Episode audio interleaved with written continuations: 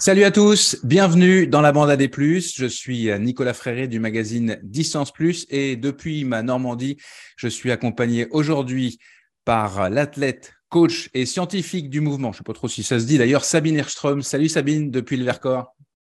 Salut tout le monde. De l'ultra-traileuse et kiné spécialiste de la prévention et du traitement des blessures en course à pied, Florence Morisseau de la clinique du coureur. Salut Flo depuis l'île de la Réunion. Salut à tous. Du tout premier champion du monde de trail aujourd'hui coach ostéo et kiné, entre autres. Salut Tom depuis euh, Clermont-Ferrand et, les volcans d'Auvergne. Salut Nico, salut à tous. Et du gars qui se cache euh, derrière le phénomène les genoux dans le gif, qui nous assure au moins un éclat de rire par jour. Robin Schmitt. Salut Robin depuis euh, Annecy en Haute-Savoie. Ouais, salut Nico, salut à tous. Et je fais un salut amical aux quatre autres membres de la bande au repos aujourd'hui, Ludovic Collet, Corinne Favre, Hugo Ferrari et Nicolas Martin. Vous écoutez la bande à des plus. Au programme du 17e épisode de la bande à des plus, est-ce que tout le monde, entre guillemets, peut courir un ultra? Est-ce que l'ultra rend résistant ou est-ce qu'il faut être résistant pour faire de l'ultra et réussir dans cette discipline Quelles sont les qualités à avoir pour être ou devenir ultra trailer? Ce sera la question Nolio. La Saint-Élion, qui aura lieu ce week-end, est-elle vraiment une course de trail pourquoi cette grande classique de fin d'année entre Saint-Etienne et Lyon, extrêmement populaire, est-elle si souvent critiquée? Et puis tiens, poussons le bouchon, est-ce que la Saint-Élion a sa place aux côtés des références du trail en France que sont le Festival des Templiers et l'UTMB par exemple? Ce sera la question NAC. Puisqu'on parle d'une course qui se déroule essentiellement de nuit et puisque nous sommes euh, nombreux à nous entraîner de nuit en cette période de l'année, j'ai appelé Adrien Grouès des lampes frontales intelligentes Gollum pour profiter de ces lumières. Gollum est partenaire exceptionnel de cet épisode de la bande à des plus. Dans la rubrique vrai ou faux de la clinique du coureur, il sera question de prothèses de hanche et de genoux. Et on terminera l'émission en vous donnant des idées de cadeaux à mettre sous le sapin pour les coureurs et les coureuses. J'ai demandé à, tous les membres de la bande AD+, y compris ceux qui ne sont pas avec nous euh, aujourd'hui, de partager au moins une suggestion. La bande AD+, est enregistrée et réalisée à distance dans les conditions du direct par les productions Arborescence. C'est parti, bonne émission à tous.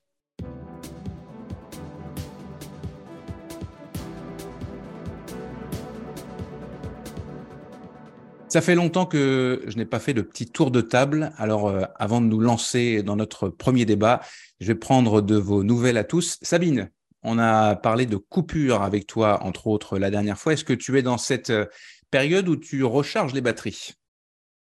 Euh, ah bah non, ça ferait trop long. Déjà, tu viens de me choquer. Je croyais qu'on disait Gollum pour les frontales. eh ben non, j'ai appris moi, je disais Gollum jusqu'à l'entrevue avec, avec Adrien et on dit Gollum. D'accord. Eh ben non, du coup, je suis plus en coupure. Euh, ça fait trop longtemps là. C'était euh, après les Templiers.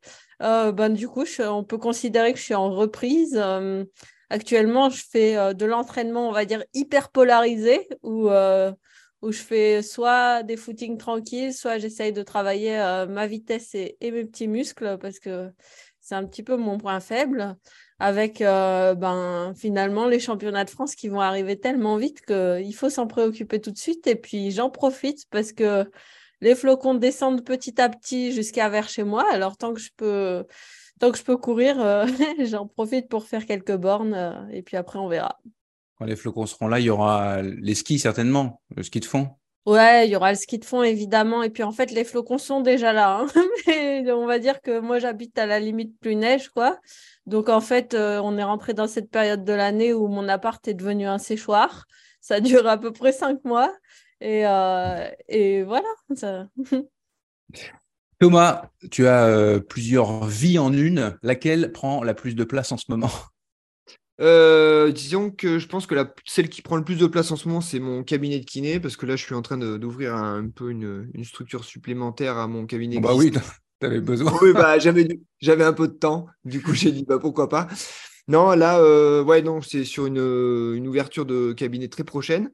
Euh, mais effectivement, bon, moi, je suis pas en coupure parce que si pour être en coupure, il faudrait être en saison. Euh, j'ai plus vraiment de saison, donc du coup, je cours un petit peu tout le temps, mais un petit peu jamais. Donc, euh, non, je suis pas en coupure. Euh, en sportivement parlant, j'essaye de me maintenir au maximum à mes trois entraînements par semaine. Et puis après, ben, j'en parlerai peut-être un petit peu plus tard, mais oui, on est sur un petit projet qui va sortir à la fin de l'année là. Super. Et puis, on, on va parler certainement euh, également de l'une de tes actualités de ce week-end, puisque, sauf erreur de ma part, tu seras à la Saint-Élion et il en sera question euh, dans cet épisode. Florence, le séjour à La Réunion euh, s'achève tranquillement, j'imagine? Voilà, moi j'ai la chance d'être à La Réunion depuis 15 jours où j'allie enseignement et puis quand même plaisir euh, d'être sur une île assez incroyable. Et là, il se trouve que j'avais trois jours off entre deux cours de quatre jours. Donc, euh, pour la petite histoire, euh, ma journée a été très très longue aujourd'hui parce qu'elle a commencé à 1h du matin où je suis montée euh, faire le lever de soleil et j'ai eu un spectacle fantastique. La seule Merci pour la frustration, photo c'est d'ailleurs, elle était magnifique. Ouais. La seule frustration, c'est de le vivre toute seule. Mais, mais, mais voilà, en même temps, il faut savoir prendre les, les, les, voilà, les, ce que nous offre la nature et puis les bons moments quand ils se présentent. Et puis, euh, et puis bah, depuis une heure du matin, j'ai pas beaucoup dormi. Et pour moi, là, il est euh, 21h, euh, bien- bientôt, bientôt 21h. Il est tard. Donc, euh, donc, euh, donc, je suis encore en pleine forme et demain, ça risque de tirer un petit peu, mais j'ai quand même bien l'intention d'en profiter encore demain. Eh ben, merci d'être avec nous euh, dans ces conditions, euh, Et Robin, la dernière fois qu'on s'est vu, euh, c'était justement à, à La Réunion. Tu avais couru euh, la Mascarengue, tu avais participé aux deux émissions spéciales de la bande AD+. Comment, comment vas-tu? Eh bien, écoute, en pleine forme. Euh, il fait un petit peu plus frais ici qu'à La Réunion. Et puis, effectivement, comme disait Sabine, les, flocons descendent. Donc, il est grand temps d'attaquer, alors, non pas le sport le plus stylé de l'univers, parce que ça, c'est le trail, mais peut-être le sport le plus. un vrai sport, en fait, qu'est le ski de fond. Euh, parce que finalement, marcher avec des bâtons, euh, c'est très, très simple. Alors que le, le ski de fond, ça, c'est un. Ça, c'est un vrai sport. Voilà. Donc, euh, j'attends avec impatience euh, l'ouverture des, euh, des pistes, même s'il y a eu un, un premier aperçu là, au mois de novembre avec les pistes de la neige récupérée euh, de l'année dernière et stockée, euh, le fameux snow farming. L'accent anglais au passage est, est délicieux. Et, ouais, et voilà. Et, et du coup, voilà, on a, on a hâte de, de, de chausser les skis sur les vraies pistes maintenant. Et ski alpi, toi, ou pas? Non, juste ski de fond l'hiver? Ouais, plutôt ski de fond, euh, il y a moins de risques d'avalanche en fait sur les pistes d'amé que, que qu'en ski de rando. quoi. Effectivement, parce que c'est quand même pas mal stylé, euh, le ski alpinisme. Ouais, c'est vrai. On en parlera d'ailleurs dans la, dans la prochaine émission avec notamment euh, Corinne Favre. Allez, on, on y va avec notre premier débat. La question Nolio. Et cette question, est-ce que tout le monde peut courir un ultra Je vais poser la question à Tom pour commencer. Est-ce que n'importe qui, n'importe qui, euh, je mets des guillemets évidemment, peut courir un, un ultra selon toi, Thomas? Alors, la, question est un peu vaste. Euh, en fait, ça, à quelle distance, on va dire, on commence à l'ultra? Parce que par exemple, au Québec, l'ultra, ça commence relativement tôt.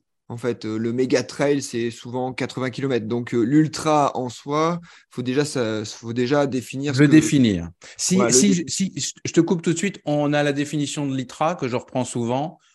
Tout ce qui est ultra, c'est ce qui commence après la distance marathon. Vous, les coureurs euh, euh, plutôt euh, habitués à l'ultra, vous n'êtes pas trop d'accord avec ça. Déjà de base, l'ultra commence plus au niveau, on va 80. dire Saint-Élion, justement, autour de 80 Ouais. km. Autour- à partir de 80 km, pour moi, c'est l'ultra. Je dirais pour moi, l'ultra, la définition, alors après, on va partir encore dans la sémantique, mais la, la- la définition, ça serait que la gagne autour de 10 heures. Pour moi, la gagne, au- la gagne euh, le vainqueur autour de 10 heures, déjà, on est sur euh, quelque chose qui représente pour moi un peu plus l'ultra en tant que définition euh, dont je m'en fais. Après, est-ce qu'on est tous faits pour faire de l'ultra? Ben, La question est vaste, mais déjà, est-on tous faits pour courir suffisamment longtemps, pour, sans, en étant, on va dire, en intégrité physique? Ça, la question, c'est déjà un peu plus, c'est c'est déjà un peu plus euh, posé et la réponse, elle est simple. Si on se donne du temps, on a tous la capacité à s'adapter et à se former et à s'améliorer pour pouvoir devenir efficace dans une, dans une discipline dans laquelle on s'inscrit. Euh, après, souvent, en fait, les gens sont pas faits pour faire l'ultra parce qu'ils veulent pas se donner le temps d'être suffisamment entraînés et suffisamment euh, euh, compatibles avec leur, leur objectif.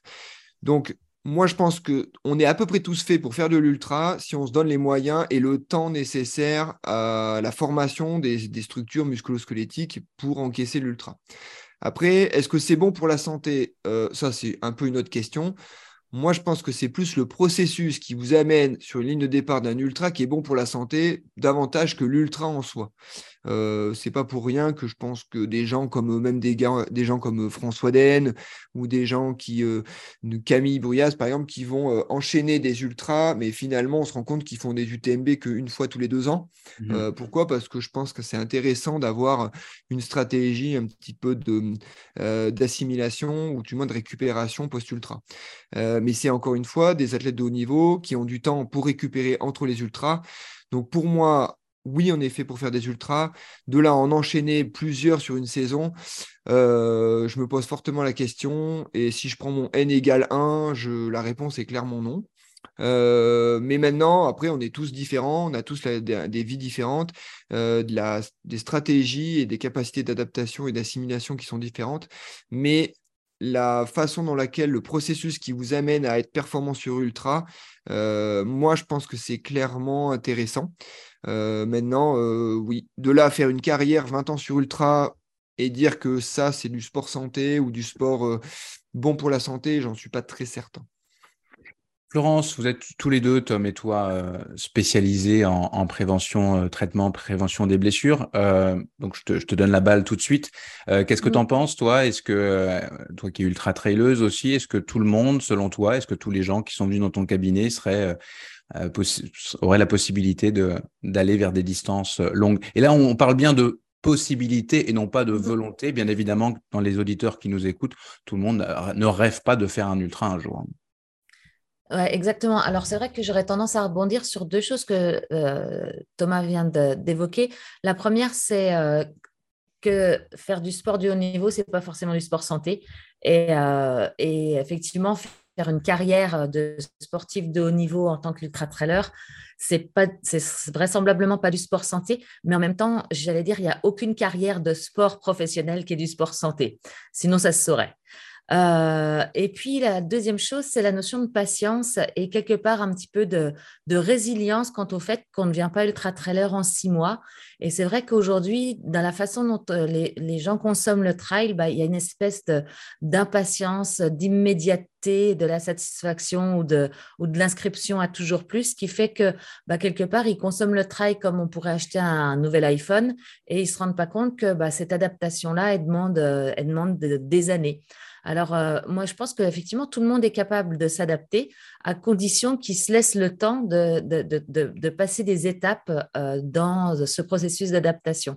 À partir de ce moment-là, je pense qu'il y a aussi quand même euh, un facteur qui va rentrer en jeu, c'est son éducation. Est-ce qu'on a eu la culture de l'effort quand on était enfant? Est-ce qu'on a eu la culture de, la résilience, de la tolérance, de la patience? Ça s'acquiert aussi, mais je pense que ce, à quoi on est confronté dans notre plus jeune âge, euh, c'est difficile de le récupérer si on ne l'a pas été avant. Quand tu parles de progressivité vers l'ultra, par exemple, c'est quoi les, repères qu'on peut avoir de se dire, par exemple, ah bah, je suis prêt pour euh, l'étape supérieure ou je suis prêt pour, euh, pour aller augmenter, rajouter 40 bornes à mon, à, bah, mon processus? En fait, il y, a des structures musculosquelettiques dont on connaît assez assez bien euh, la capacité d'adaptation. Et puis, il y, a, dans ces structures musculosquelettiques, c'est sûr que l'os, le tendon, tout ça, ça s'adapte, euh, l'os, dans le, les muscles, le tendon, ça s'adapte relativement assez vite, mais il y a d'autres structures qui s'adaptent beaucoup moins vite, comme euh, les disques intervertébraux, comme le cartilage. Et là, si on va dans du trop vite, trop fort, trop tôt, bah, c'est là où on va créer potentiellement des blessures, pourquoi pas des lésions. Et euh, encore une fois, un sportif qui va se blesser, c'est forcément quelqu'un qui va ne plus pouvoir s'entraîner, donc il va retarder son processus d'adaptabilité. Donc, euh, je crois qu'il faut vraiment... Euh, on n'est pas égaux non plus face à l'adaptation. Mhm. Bah, c'est intimement lié à notre génétique, c'est intimement lié à notre âge, c'est intimement lié à notre passé. encore une fois, à quoi on a été exposé quand on était gamin en termes de contraintes sportives et musculo-squelettique. Et, je- et, et je crois qu'il faut vraiment faire de l'individuel et se dire que c'est pas parce que mon voisin, en deux ans ou en trois ans, il s'est préparé à euh, un, un, un 100 km trail ou à euh, un UTMB que euh, moi, je dois pouvoir le faire aussi. Peut-être que pour une autre personne, ça prendra, ça, trois, ça prendra quatre ans, ça prendra cinq ans. Mais sur le principe de notre capacité d'adaptation, je pense que hum, intimement, tout le monde est capable de s'adapter. Reste à savoir le temps qu'on veut bien s'octroyer pour, ça, pour, euh, pour s'y adapter. Et puis quand même, bah, on n'est on quand même pas complètement tous égaux face à la nature. C'est vrai qu'on est de plus en plus de personnes à courir en trail notamment, de plus en plus à, aller euh, se balader dans, l'ultra et donc à inspirer les, gens autour de nous. Donc ça, se multiplie assez rapidement. Euh, Sabine, euh, tu, observes ça chez tes athlètes, par exemple, l'envie d'aller peut-être vite vers, l'ultra? Et en tant que coach, est-ce que tu te sens, euh, enfin, est-ce que tu estimes que c'est ton rôle de justement les aider à gérer cette progressivité quand tu as un athlète qui a envie d'aller euh, chercher des distances qu'il n'a jamais courues? Ah, en- je pense qu'il y a un petit biais de sélection, c'est que les gens savent à qui s'adressent quand ils me contactent Mhm. et euh, en fait, bah, notamment grâce au podcast, parce que euh, là récemment j'ai eu plein de demandes de gens qui nous écoutent, donc euh, bah, merci le Bah, Je suis podcast. ravi d'entendre ça. Et puis en fait, du coup, là, en ce moment, je peux plus accepter de demandes, mais je saurais vous réorienter euh, vers des gens euh, moins discrets et tout, tout aussi fiables. Mais et donc, ouais, les gens qui s'adressent à moi connaissent un petit peu ma philosophie. Et donc, des fois, c'est, c'est presque euh, au, pre- au premier contact téléphone, un excès d'humilité. Est-ce que je- est-ce que tu penses que je me donne assez les moyens pour oser faire un 50 km. Donc, euh, mais dans... Oui, il y a quand même une tendance à, à vouloir faire de l'ultra si on prend plus globalement euh, les trailers qu'on a autour de nous. Et du coup, c'est vrai que moi, je pense que ce qui est vraiment important quand on va sur ultra, c'est de, de se demander, euh, c'est le fameux pourquoi, euh, ça, ça paraît un peu cliché, mais c'est quand même super important parce que c'est exigeant. Et si, si on le fait juste pour faire euh, comme les autres ou juste parce qu'on nous demande tout le temps quand on fait du trail, euh, est-ce qu'on a fait l'UTMB, ça me semble un peu juste comme motivation pour arriver à tenir sur le long terme la préparation que ça demande et puis après le jour J pour la course. Euh, sinon, je suis complètement d'accord avec ce qu'on ce qu'on dit Thomas et, et Florence, euh, c'est-à-dire que bah, y a des gens qui naturellement euh, par leur génétique et par leur passé sportif sont résistants. Je veux dire, enchaîner des ultras comme certains ou certaines le font semaine après semaine, je pense, je pense pas que ce soit, même avec de l'entraînement à la portée de tout le monde, tu vois, il y en a qui tout simplement se blesseraient. Moi, la première. Mais euh, faire un ultra, euh, une personne avec une santé normale, euh, je pense que tout le monde en est capable. Il faut prendre aussi euh, en compte le facteur euh, nutritionnel.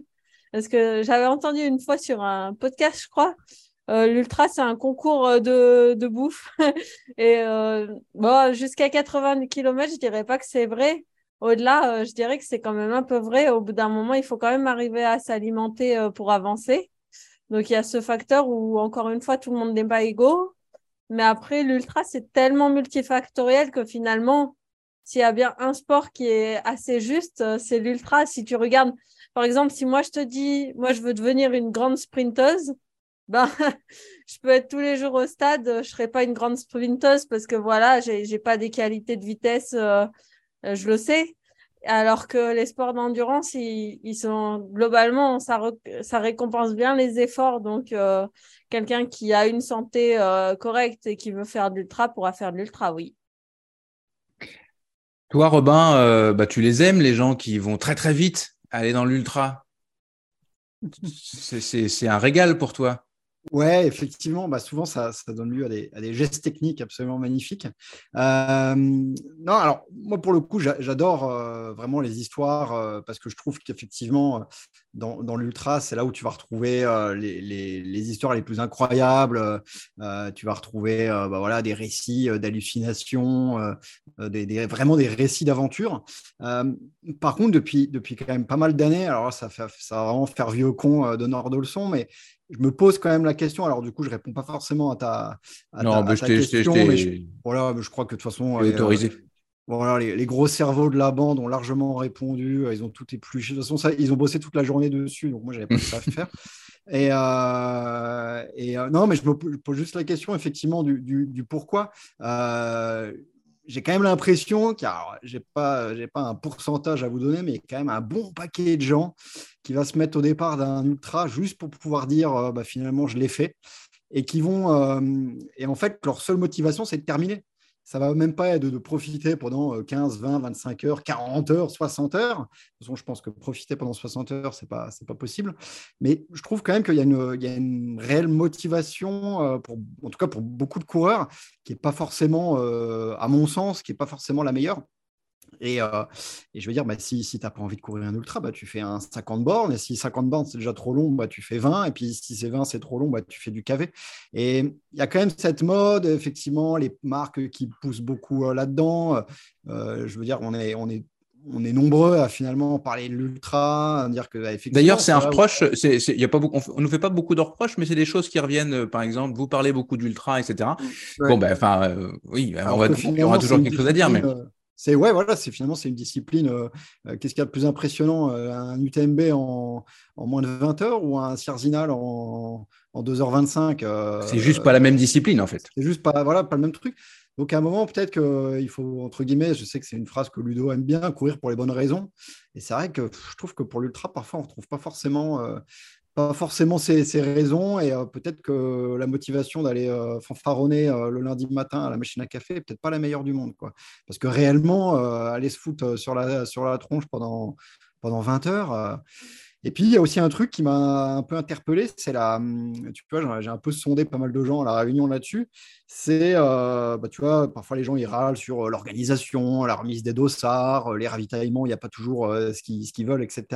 Et puis, tu vois, tu poses la question, tu dis, mais pourquoi tu ne ferais pas le, grand raid finalement en off, en t'arrêtant dans les îlettes, en achetant à manger, etc. Et en fait, 99% des, des, des cas, c'est hors de question, quoi.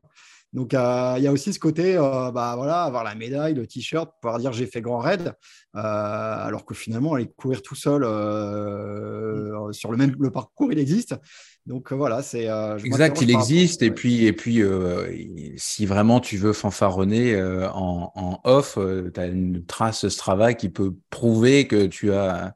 C'est ça. Et puis si, vraiment, puis si vraiment tu veux le t-shirt, il se trouve sur le bon coin. Il y a des mecs qui le vendent. Je ne sais pas pourquoi il faut se faire chier du coup. Il faut le vouloir le t-shirt.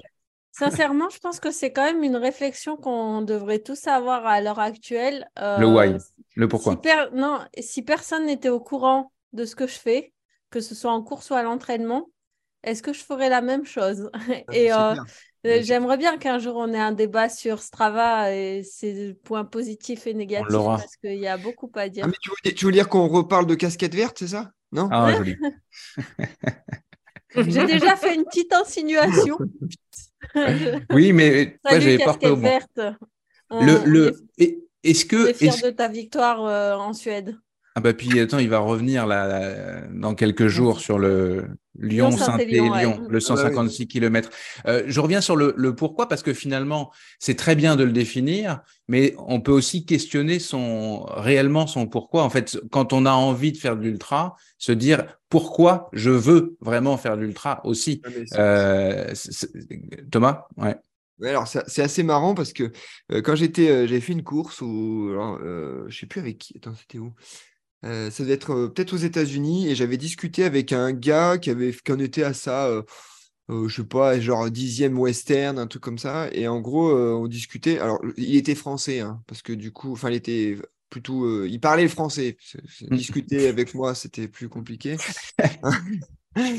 mais en fait, dans l'idée, il me disait effectivement la raison du, enfin la question du why, pourquoi ça c'est la base, parce que il me disait, bah, tu verras quand tu auras compris pourquoi tu cours ou pourquoi tu as envie de courir, bah, tu auras moins envie de courir. Et euh, en fait, je pense qu'on court tous après quelque chose. On a toujours, euh, je pense qu'on a quelque chose à pas à se prouver, mais on recherche quelque chose dans la course à pied, dans cette un euh, cette quête frénétique du kilomètre, de la grande distance. Et je pense qu'à un moment donné, quand on a compris pourquoi on voulait faire autant aussi long, je pense que après on n'a plus vraiment besoin de faire aussi long. Et hum, parce que en gros, on sait euh, ce qu'on vaut, on sait ce qu'on a, ce qu'on est capable de faire, et que souvent on, se pose des questions et la quête du kilomètre et la quête de l'ultra souvent répond à ces questions pour lesquelles, avec lesquelles on se pose. Et je pense qu'aujourd'hui, il y a pas mal de gens qui courent euh, parce qu'ils veulent juste découvrir euh, des choses ou euh, se découvrir eux-mêmes à travers en fait finalement cette discipline. Et au-delà de l'aspect, je pense effectivement, on a beaucoup parlé de l'ultra en tant que est-ce qu'on est fait pour courir, est-ce qu'on a les capacités physiques pour courir. Je pense que la plus grosse euh, incertitude qu'on a aujourd'hui, c'est en fait c'est la fatigue mentale. Je pense que les gens, beaucoup de gens maintenant, ça va à peu près bien se préparer, ça va à peu près ce qu'il faut faire pour arriver sur une ligne de départ, et que l'enchaînement des saisons, l'enchaînement des, euh, des ultras, en gros la limite, je pense qu'elle est plus mentale et qu'on a avant d'avoir une fatigue physique et d'être cassé en deux pour pas pouvoir aller courir, on a cette lassitude et cette fatigue euh, en fait euh, complètement mentale qui vous amène finalement à vous, vous, questionner davantage sur euh, pourquoi je le fais et que cette fatigue mentale, alors c'est, je pense que la nous protège aussi peut-être. Et clairement, elle nous protège. Et puis je pense qu'aujourd'hui, je pense qu'on est à des années-lumière de connaître 100% du fonctionnement euh, cérébral et du fonctionnement mental de, euh, qui peut nous emmener sur une ligne de départ et encore plus sur une ligne d'arrivée. Mais je pense que c'est effectivement cette, cette fatigue mentale qui est assez prenante au fil des saisons. Euh, bah ouais, je pense qu'elle, tu as raison, Flo, en fait, elle nous protège d'aller dans le mur physique et que finalement la, la, discipline devient toxique physiquement parlant. Quoi. Est-ce qu'il n'y a pas un paradoxe entre euh, l'ultra-sédentarité dans laquelle on plonge à peu près tous, y compris ceux qui font du sport, et cette volonté euh, qui semble, alors, je dis bien qui semble, mais tout le monde n'a pas forcément envie de faire des trucs énormes, mais on a l'impression qu'il y, a une espèce d'engouement pour le, entre guillemets, l'extrême, pour l'ultra, pour le plus, plus, plus, qui vient euh, bah, Ouais, en fait, le fait que notre vie actuelle soit si peu risquée, ça, ça fait qu'on va aller chercher des sports plus extrêmes. Mais euh, Guillaume Millet, euh, il se prononce souvent là-dessus à dire que c'est vrai que l'ultra, c'est pas non plus un sport extrême comme d'autres où tu peux, enfin, tu peux perdre la vie en ultra, mais ça reste à assez rare. Donc, c'est fait, quelque part, c'est une façon de se mettre en danger, mais sans se mettre en danger, parce que à tout moment, si tu rentres ton dossard, tu n'es plus en danger, quoi. Mm. Euh, mais je serais curieuse de savoir, par exemple, moi, tu vois, je fais pas d'ultra, mais la question dans l'autre sens, toi, Flo, qui fait de l'ultra, qu'est-ce qui ferait que tu n'aurais plus envie d'en faire, que tu te dirais, cette fois, j'arrête, je ne m'inscris plus?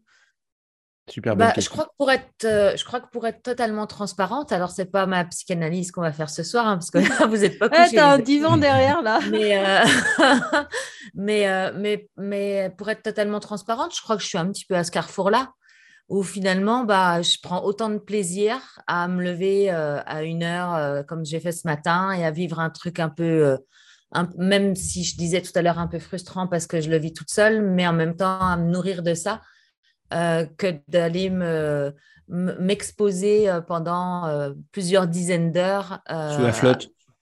Ouais, par, exemple. Non, mais avec, avec une motivation ou des, des, raisons qui, qui aujourd'hui me semblent moins, peut-être, en tout cas, qui, qui, sont pour moi moins motivantes, mais, mais ou parce que j'ai trouvé pourquoi je le faisais. Mais, mais c'est vrai que c'est un vrai sujet. Je pense que c'est intéressant d'aller d'aller creuser si tu vas forcément dans un ultra, tu te mets en danger de façon sécuritaire, ça je suis tout à fait d'accord. Et puis bah, tu vas te confronter un petit peu à toi-même, tu vas chercher, tu vas chercher un peu tes propres limites, tes propres ressources. Euh, voilà, c'est vraiment, c'est vraiment une introspection quand même. Hein. Quelles sont euh, les, les, qualités à avoir pour quelqu'un, pour nos auditeurs qui sont peut-être pas encore dans l'ultra ou qui sont en train d'y aller?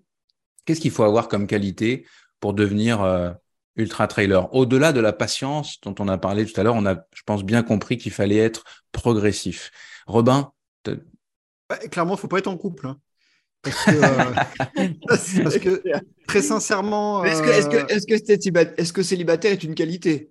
Ah, euh, je, alors là, je ne me prononcerai Oui. pas euh, là-dessus.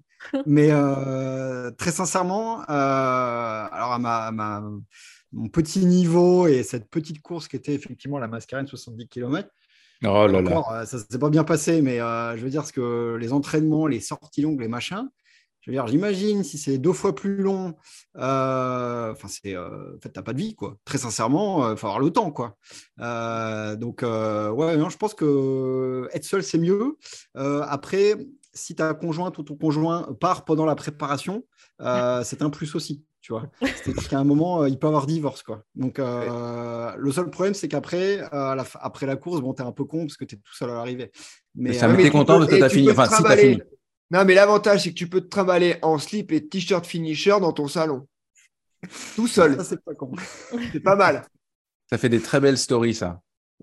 Du, du coup, c'est absolu- c'est c'est le seul conseil que je pouvais, que je pouvais donner. Des qualités, euh, Sabine peut-être. Qualité pour être ultra trailer. Ouais, bah du coup, c'est vrai que euh, comme les- la patience, ça reste quand même euh, hyper important. Bah, moi, j'insisterai quand même sur le fait de trouver euh, sa, sa recette de nutrition pour, pour arriver à, à finir la chose. Et puis, il faut être bon descendeur. Parce que sur la, beaucoup d'ultra, il y a quand même un dénivelé cumulé assez important. Et finalement, en marchant, on finit toujours par monter, mais euh, les descentes, faut, faut se les farcir quoi qu'il arrive. Donc, il faut être bon descendeur. Et on parle toujours, euh, moi le premier, de D+, euh, avec le kilométrage, mais on parle rarement du, du D-, qui, avec la fatigue, devient, euh, peut devenir un, euh, sacré obstacle. Ouais, tu vois, même la course euh, qui est soi-disant roulante, la Western States, euh, je crois qu'il y a quand même 6000 mètres de descente ou quelque chose comme ça. Mhm. Euh, Elle est plus descendante morceau, que hein. montante. Enfin, Thomas euh, sera est, est mieux euh, à même de confirmer. Oui, après, alors oui, oui, si on doit revenir vite fait sur la Western, oui, c'est effectivement, c'est plus descendant que montant, mais euh, il y a 4005 de dénive montant. euh, sur 160, effectivement, c'est pas, c'est pas oufissime en termes de ratio, mais, euh, effectivement, la, enfin, la, stratégie de la Western, c'est les, les multifactoriels. hein. Il y a la chaleur, euh, la vitesse de course, l'épaisseur, la stratégie globale pour arriver le plus vite possible, qui est finalement impactant par rapport à la vitesse de course. Donc euh, oui, oui, la western, c'est multifactoriel. Mais, euh, mais pour rebondir un petit peu sur ce que tout le monde a plus ou moins dit, euh, je pense qu'à la base, quand même, la course à pied et le trail en particulier, c'est quand même assez... On peut résumer ça, alors c'est, je suis votément acoustique, hein. ça reste quand même un, sport de blanc qui s'emmerde. hein.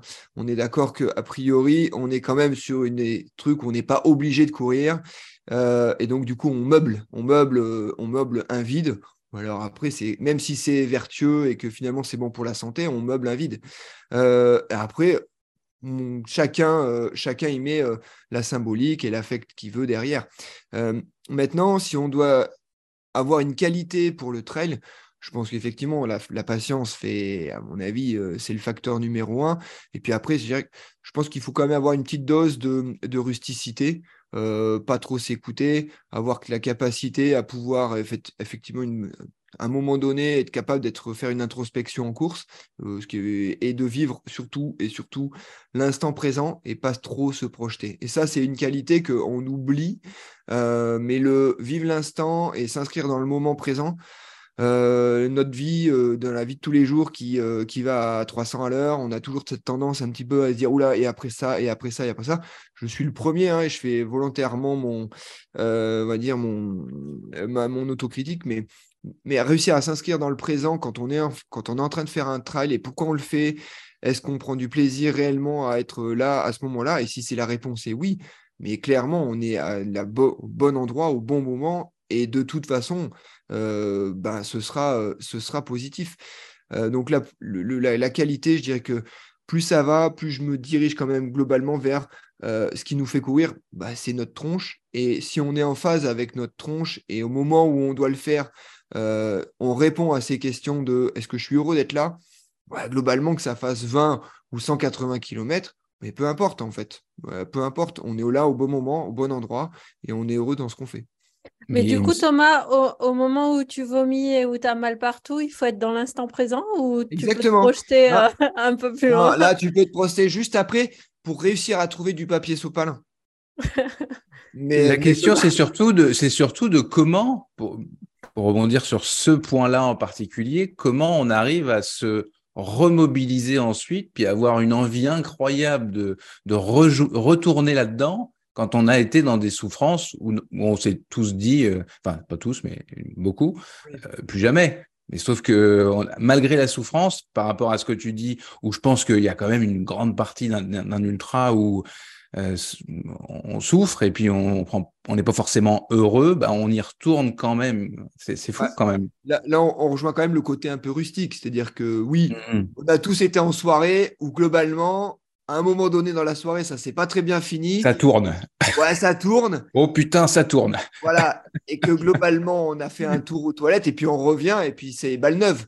Donc, euh, ouais, on est un peu. Moi, j'ai une grande, euh, grande capacité à, dans la, même au cabinet, à expliquer un petit peu les, la, la, les, les- la course à pied avec l'alcool. hein. On est quand même. euh, ben, le but, c'est de travailler un petit peu cette capacité à pouvoir un petit peu être euh, arrivé à sa limite sans la dépasser, et ainsi de suite. Donc, euh, même si c'est pas très euh, vertueux comme, euh, comme explication, les gens comprennent assez bien, Euh, mais que comprennent assez bien les choses.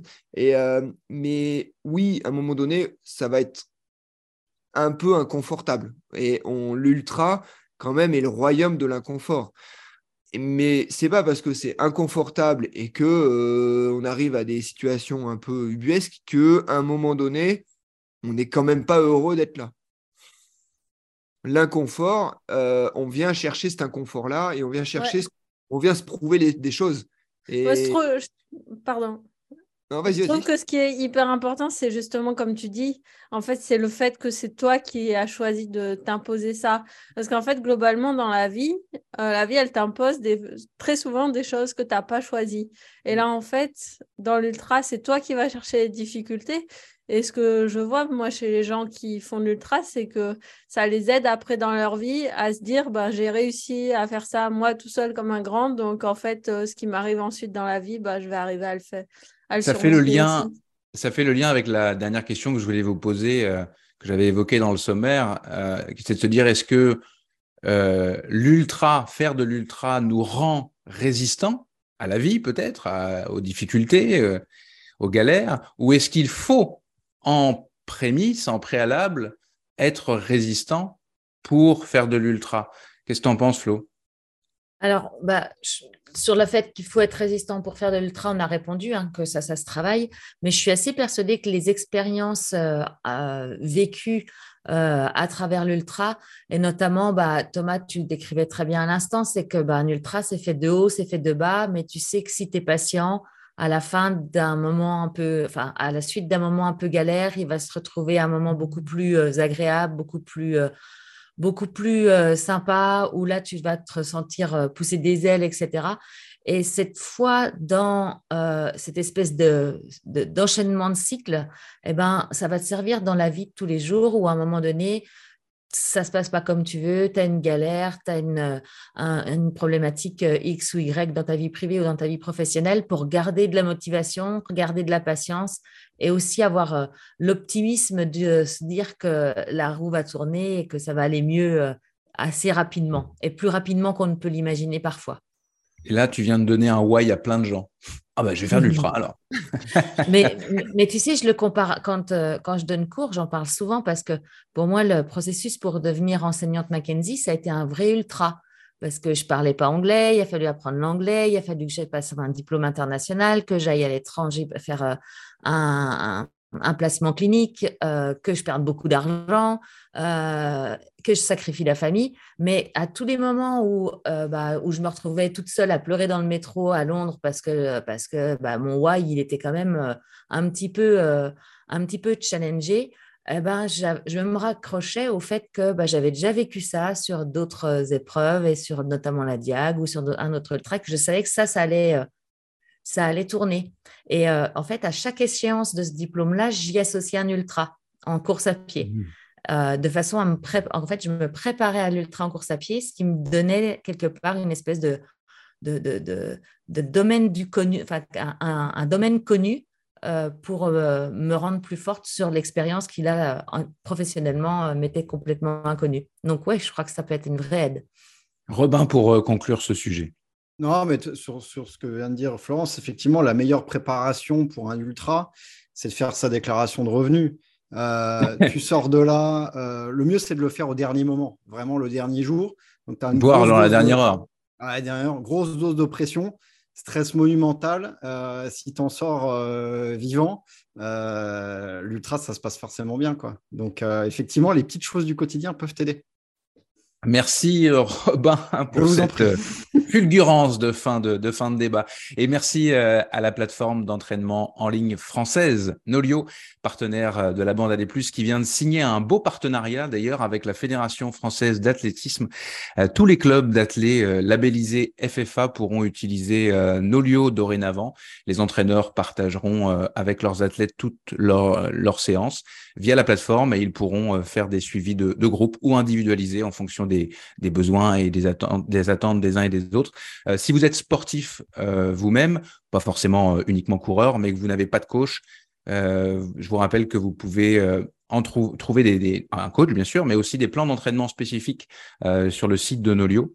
Et on a un petit code pour vous faire offrir un petit rabais de 10% sur ces plans d'entraînement LBAD+, en toutes lettres, donc plus PLUS. On passe au vrai ou faux de la clinique du coureur la rubrique Vrai ou faux par la clinique du coureur. Je vous fais une affirmation et vous me dites si c'est vrai ou si c'est faux. Thomas et Florence, vous êtes dispensés, mais je reviendrai vers vous après. L'affirmation, on peut courir ou recourir même si on s'est fait poser une prothèse totale de la hanche ou du genou. Est-ce que c'est vrai ou est-ce que c'est faux? Robin. Je pense que c'est vrai et ça donne beaucoup d'espoir à mon, à mon beau-père que je, que je salue. Par l'intermédiaire de oh, le placement de produit Non, mais bientôt Noël, donc je fais un peu le famille auprès de la belle famille. Là, je ne suis pas en odeur de sainteté. Euh, depuis la mascarade depuis la ah, Voilà, là, c'est terrible. Hein. Là, ça a failli partir en divorce, etc. je, me tiens à carreau. Sabine. Et donc, euh, bah, il a euh, une prothèse de, enfin, deux prothèses de genoux et, euh, et, pas de prothèse de hanche encore. Donc, mais je ah, pense que pas encore. pas encore, pas encore. mais, une, voie, une, voie, tracée. Je pense que ça, je pense que ça, sa carrière peut débuter. Pierre, si tu nous écoutes, je te salue. Euh, donc je pense que c'est oui, oui, c'est tu, tu, peux, tu peux. Sabine, est-ce que tu, tu, approuves ou? Ouais, faut, faut trouver un bon kiné. Mais euh, moi je dirais oui, ouais. On en a deux à côté. Je fais mon petit, mon petit topo et puis euh, je leur donne la parole. Donc oui, effectivement, c'est vrai. parfois, lorsqu'on souffre d'arthrose articulaire et qu'aucune des options de traitement non chirurgicales n'a fonctionné, la pose d'une prothèse peut être euh, la meilleure option euh, thérapeutique pour les patients euh, qui souffrent et qui sont non fonctionnels, autrement dit, dans le cas qui nous intéresse ici, qui ne sont par exemple plus capables de, courir s'ils en ont envie. il a longtemps été véhiculé par le corps médical lui-même qu'il fallait faire une croix sur l'activité physique après la pose d'une prothèse pour assurer une durée de vie optimale à cette prothèse de hanche ou de genou. Mais ce principe de précaution n'a pas été appuyé par la science.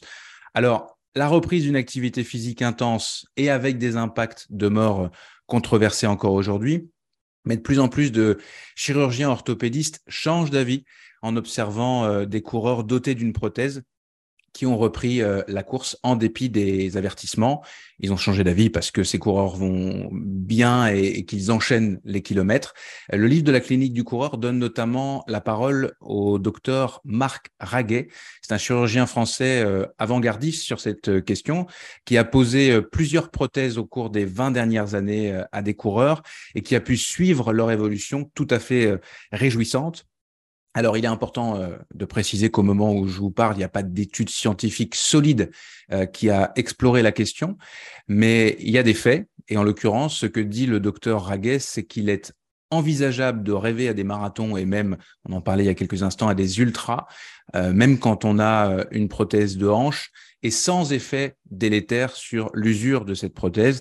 Le chirurgien prévient quand même que, comme toute prothèse, il faut effectuer des contrôles radiographiques réguliers.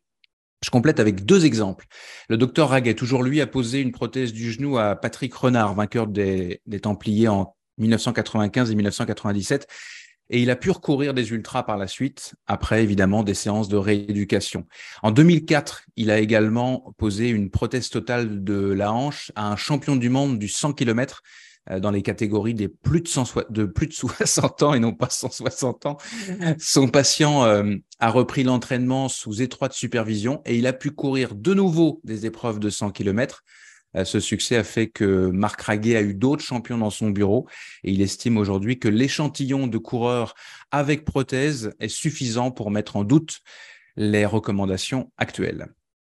Pour plus euh, d'informations sur tout ce qui touche aux mythes et aux réalités de la course à pied sur la base des données euh, scientifiques, je vous renvoie toujours à ce très beau livre Orange et jaune, le livre de la clinique du coureur, la santé par la course à pied.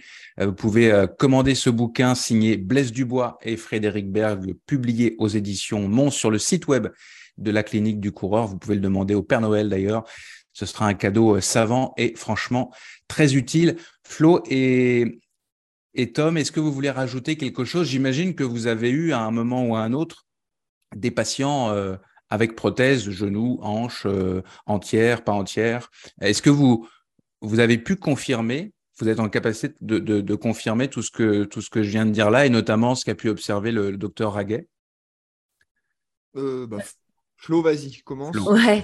Alors euh, oui, euh, moi j'en ai eu, mais encore une fois, on a l'un et l'autre un énorme biais de consultation.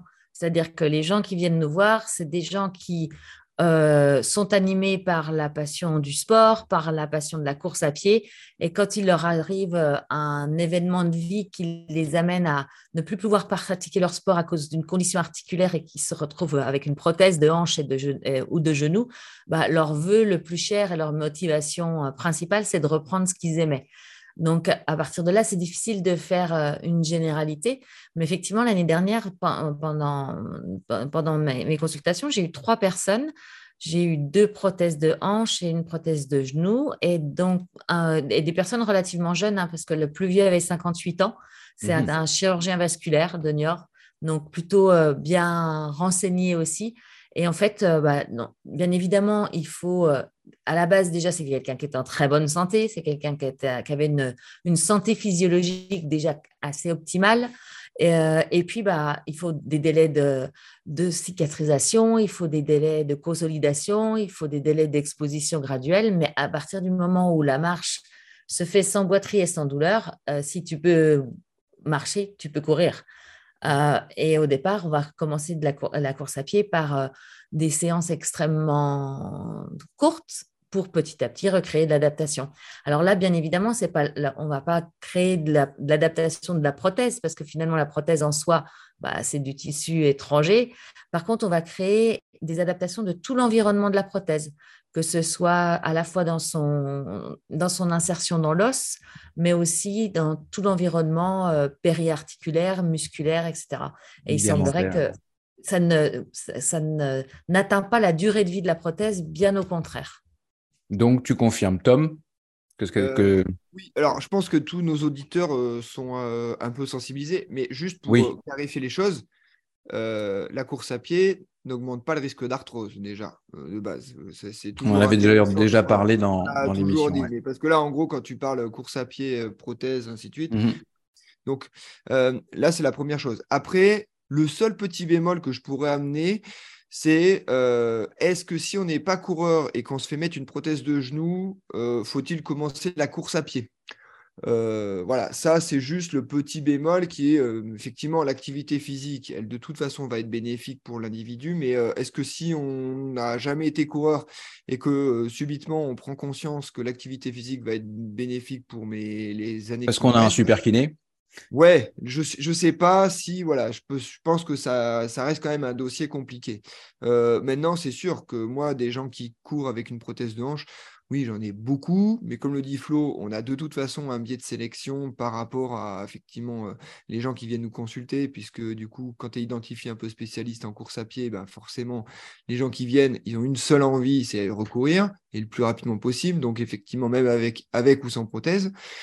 Euh, mais le fait de mettre une prothèse à quelqu'un qui est coureur, mon Patrick Renard, il a toujours couru, Mm. euh, prothèse ou pas. Alors, je crois, pour le, la petite histoire, je crois que c'est simplement une PUC. Donc, euh, c'est une prothèse unique compartimentale. Donc, c'est un peu moins lourd en termes de, en termes de, de, de contraintes qu'une prothèse totale.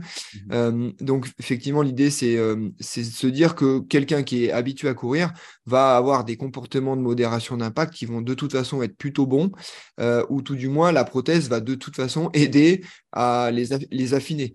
Donc, l'accompagnement, la, progressivité et euh, la régulation d'un pro de santé formé, au, formé aux techniques de modération d'impact, de toute façon, ça va être bénéfique. Et moi, oui, est-ce qu'il vaut mieux euh, arrêter de courir euh, et finalement mourir d'une pathologie mé- métabolique ou continuer à courir et avoir un petit peu des soucis avec sa prothèse parce qu'on dose un petit peu mal? Voilà, la, question reste ouverte. Merci à, à tous les deux. C'est l'heure de la question euh, NAC, la marque de nutrition sportive spécialisée dans l'ultra endurance. C'est parti. La question NAC. C'est ce week-end qu'aura lieu euh, la 68e édition de la Saint-Élion, événement emblématique, 68e, euh, emblématique de, de fin de saison pour les trailers français. Il s'agit d'une course essentiellement de nuit.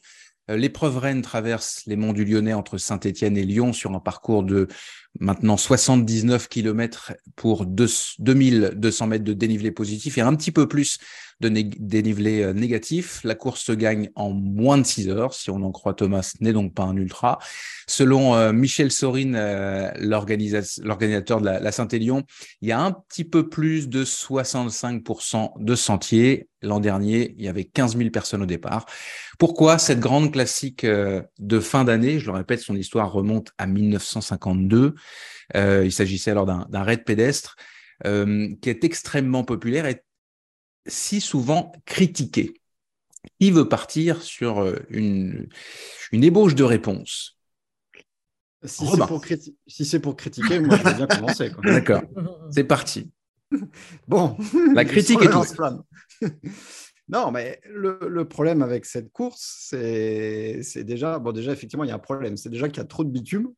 Euh, donc après, le débat, c'est est-ce que c'est un trail, etc. Non, il y a- c'est quand même, il y a énormément de bitume. Euh, 35% si je m'en tiens à ce que disait Michel. Selon Euh, la police, c'est à peu près 50-50, quoi, du coup. Ouais. Voilà. Et, euh, et donc, bah, bah, après, je trouve qu'il y a, voilà, il y a, il y a pas mal de bitume. Je dirais qu'un autre problème, c'est le fait que la lumière soit éteinte. Euh, Est-ce qu'à un moment, euh, c'est pas une. Je veux dire, si tu allumes la lumière, en fait, tu es très déçu. Tu vois, c'est parfois quand tu es en couple, euh, enfin, tu n'es pas en couple, justement, tu es un peu dans une aventure d'un soir, et puis lumière éteinte, tu vois. Et en fait, le, le moment où la lumière s'allume, terrible désillusion, tu vois. Bing, t'es agivore. Voilà. Donc il y a un petit côté, un petit côté, vaut mieux pas savoir, donc on éteint la lumière. Et puis, euh, et puis je dirais, euh, je dirais aussi qu'il y a un peu de monde en fait. Tu vois, bah, tu l'as dit, il y a 15 000 coureurs ou quelque chose comme Il ça. y en avait 15 000 l'an passé, je ne sais pas, cette année, peut-être un, un peu plus. Euh, c'est un des événements euh, euh, qui, a, très rapidement été populaire. Je me souviens l'avoir fait à l'époque où c'était une rando, euh, ça remonte vraiment beaucoup. Une, c'était une marée humaine. euh, je pense qu'on est les, les chiffres ont toujours été, euh, même au-delà, autour de 20 000 personnes au, au départ. Et, encore, quand tu l'as, quand tu l'as fait, c'était en 1829. Donc, tu vois, Oui, c'est ça. même chose. euh. 20, 20, 28 peut-être même. Ah, 28, oui, c'était l'édition dantesque, je me souviens. Ouais, c'est celle-là. Il y avait un t-shirt euh, collector. Oui, Un pull. À, à- à l'époque, c'est- les mecs, avaient un pull. en, en laine, euh, En laine. en laine de maille. Et euh, ouais, voilà, après, c'est c'est- c'est vrai que c'est un événement, il y, a, il y a pas mal de monde, donc ce ne sera pas forcément à titre personnel ma tasse de thé, mais, euh, mais ça reste un beau défi, le, le- le côté, euh, le côté traversé est sympathique, je trouve, le côté euh, bah, relié de ville un peu, un peu mythique, en plus, un peu les, les frères ennemis, euh, apparemment, donc euh, donc c'est Entre sympa, Saint-Etienne mais et Lyon, ouais. Voilà, Mm. c'est euh, qu'on ne considère pas ça comme un, comme un trail et, et- et tout ira bien. Quoi. Voilà. Ok, ça c'est dit. Euh, Thomas, donc, toi tu as aussi un, un- entre guillemets, un, je sais pas si on peut dire que tu as un biais. euh, euh, tu seras, tu seras notamment à la Saint-Élion ce week-end avec avec l'équipe ASICS qui est le partenaire de la Saint-Élion. Voilà. J'en profite pour dire que ça n'a rien à voir avec le fait qu'on est. Non, non, ah non, pas du tout. parler de ce euh, mais effectivement, le, pour le coup, le, le naming est important puisque c'est la ASIC Saint-Élion pour, encore un- pour encore une année. donc, donc dans- en fait, moi, je pense alors, à la ASIC Saint-Élion, est-ce que c'est un trail? Est-ce que c'est pas un trail? Euh, La question, elle est c'est une course du calendrier qui a, a- qui, on va dire, qui fait partie finalement des monuments du trail euh, français euh, parce que il y a une histoire. Moi, j'accorde énormément d'importance à le pourquoi. Et le pourquoi, ça fait sens pour la Saint-Élion. Pour la petite histoire, la Saint-Élion s'appelle Saint-Élion parce que c'est organisé, comme son nom l'indique, par le, par le CTL, CTLion. Donc, Une CTLion, association. Voilà, CTLion, Saint-Élion, et qui est une, euh, une association de cyclotouristes. À la base, c'est des cyclistes qui ont créé cette, cette course. Donc, euh, pour la boucle est bouclée, pour Robin, c'est encore pire que tout, c'est encore plus organisé par des cyclistes. Euh, Donc, euh, voilà, mais qui sont d'ailleurs euh, propriétaires du nom Saint-Élion. hein. Donc, euh, pour la petite histoire, Extra euh, loue, Extra Le Sport, nom- les organisateurs. Voilà, les organisateurs louent ou tout du moins reversent une partie des royalties au club euh, pour euh, justement utiliser le mot Saint-Élion. Euh, ça, c'était pour la petite histoire. Mais euh, bref, ça ne porte pas d'eau à notre, à notre moulin. Non, mais c'est intéressant. Mais c'est toujours intéressant. Et ben, effectivement, parce que j'a- j'amène toujours, je trouve toujours intéressant que une course, bah, comment elle est née, là actuellement, en fait, finalement, on se rend compte que des courses un petit peu similaires commencent un petit peu à poindre le nez, notamment la Tierre Tierre Roanne, qui est juste à côté et qui, euh, bah, globalement, cette année, il y en a quelques-uns maintenant qui vont quand même commencer à la faire en courant, euh, qui à la base était une randonnée nocturne au même, au même moment, je crois que c'est la semaine juste avant, je crois que c'est ce week-end-là, là. Euh, non, c'était le week-end dernier. Donc, donc là, ça commence à, à construire des choses. Maintenant, est-ce que c'est un trail? Je dirais que le parcours actuel est bien différent du parcours que soit tu as pu faire ou qui a été historiquement euh, tracé. Là, maintenant, ils font effectivement. encore plus bitumeux Oui. c'était plus court. Voilà, et là maintenant on est sur du 78 km avec quand même une bonne partie qui emprunte des chemins et donc du coup la proportion entre le nombre de kilométrages et le nombre de et le, le kilométrage de chemin rendent quand même les choses un poil moins court sur route. Comme on a pu avoir, effectivement, il y a à l'époque, il y avait des, euh, euh, des Philippe Raymond qui gagnaient la Saint-Élion, c'était des coureurs à pied euh, qui étaient, euh, qui étaient du- sur du 2h10, 2h12 au marathon. Voilà, c'est sûr que c'était effectivement des courses qui étaient gagnées par des marathoniens. Là, je pense que petit à petit, on est sur, sur une, une épreuve qui est un peu moins course sur route qu'avant. Bah, il y a juste à voir, si tu me permets de te couper, il y a juste à voir, tu, parlais des noms des marathoniens, mais dans les derniers vainqueurs, oui, hommes et femmes, on est sur des trailers pure souche. Camille Oui, euh, Caroline Chavreau, Maud Gobert l'a remporté quatre fois chez les, chez les gars, euh, Manu Messa, euh, Mm. Thomas Cardin, euh, Benoît Cory, Nico Martin, évidemment, euh, qui l'avait gagné l'année avec, euh, avec, euh, avec Benoît Cory, Patrick Bringer, Emmanuel Go, Eric Lavry, euh, Fabien Antolinos, euh, Christophe Malardet, Fleurton, tous ces gens-là sont des, des trailers euh, patentés. C'est effectivement là l'idée, l'idée c'est ça, c'est qu'aujourd'hui, euh, quelqu'un qui est purement euh, coureur, sur, route, je pense pas qu'il ait une grande chance de gagner. Enfin, il aura ses chances, mais il n'est pas, pour moi, il fait partie des outsiders. Euh, après, euh, euh, l'aspect, en fait, euh, pour moi, c'est une course. Alors, j'étais pas retourné depuis très longtemps parce qu'effectivement, c'était une course qui tombe un petit peu mal par rapport au calendrier, surtout quand on a un objectif un peu comme moi j'avais, Templier. Euh, c'est pas une course que je programmais de façon certaine en début de saison parce que je trouvais que le, le, le- la, la coïncidence, enfin le, le- la concomitance des deux était assez compliquée à préparer euh, de façon efficace. Et souvent, j'allais, on allait à la Saint-Élion parce qu'on avait un peu raté son, son, son Templier. Donc souvent, c'était. Il ne euh, ratait pas, fait que- ouais, voilà, donc, aucune euh, raison d'aller là-bas. j'étais pas, voilà, j'étais pas forcément. Et euh, j'étais resté, donc je l'avais fait pour, euh, pour des raisons diverses et variées. Mais je l'avais fait une, une seule fois finalement. J'ai couru une seule fois la Saint-Aignan en 2013. Euh, C'était plus par, euh, bah, pour marquer le coup et pour euh, euh, par rapport à quelqu'un que j'avais perdu dans l'année qui est qui avait sa course euh, c'était vraiment sa course de, de, vie entre guillemets. Et je l'avais fait pas forcément pour la, la raison performance en soi. Mais j'y suis retourné l'année dernière et j'ai j'étais assez surpris sur effectivement le nombre de, de, de, partants. Donc il y a 15 000 participants mais sur la qualité effectivement de de la en gros de l'organisation. Euh, et ça, sans langue de bois, ceux qui me connaissent, ils savent très bien que s'il y a un truc à dire, je le dirai. Et ça, parce qu'il y a tout pour que ça merde, cette course. Euh, c'est en fin de saison.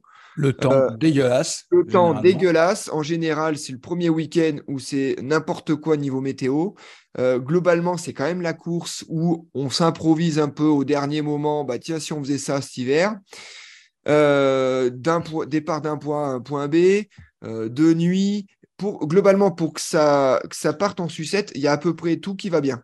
Et ben, en gros, on se rend compte que c'est hyper bien huilé et euh, ben, euh, il y a peu de fausses notes. L'an dernier, euh, premier ravitaillement, il y a quasiment la moitié des, des, des, ravitailleurs qui n'ont pas pu y aller parce qu'il y avait trop de neige. mais en fait, il y a tout qui roule bien. On sent que le truc est bien rodé je dirais que ouais, c'est peut-être pas un trail comme on entend euh, le mot trail avec euh, passage sur les crêtes, euh, beau, bel, bel horizon.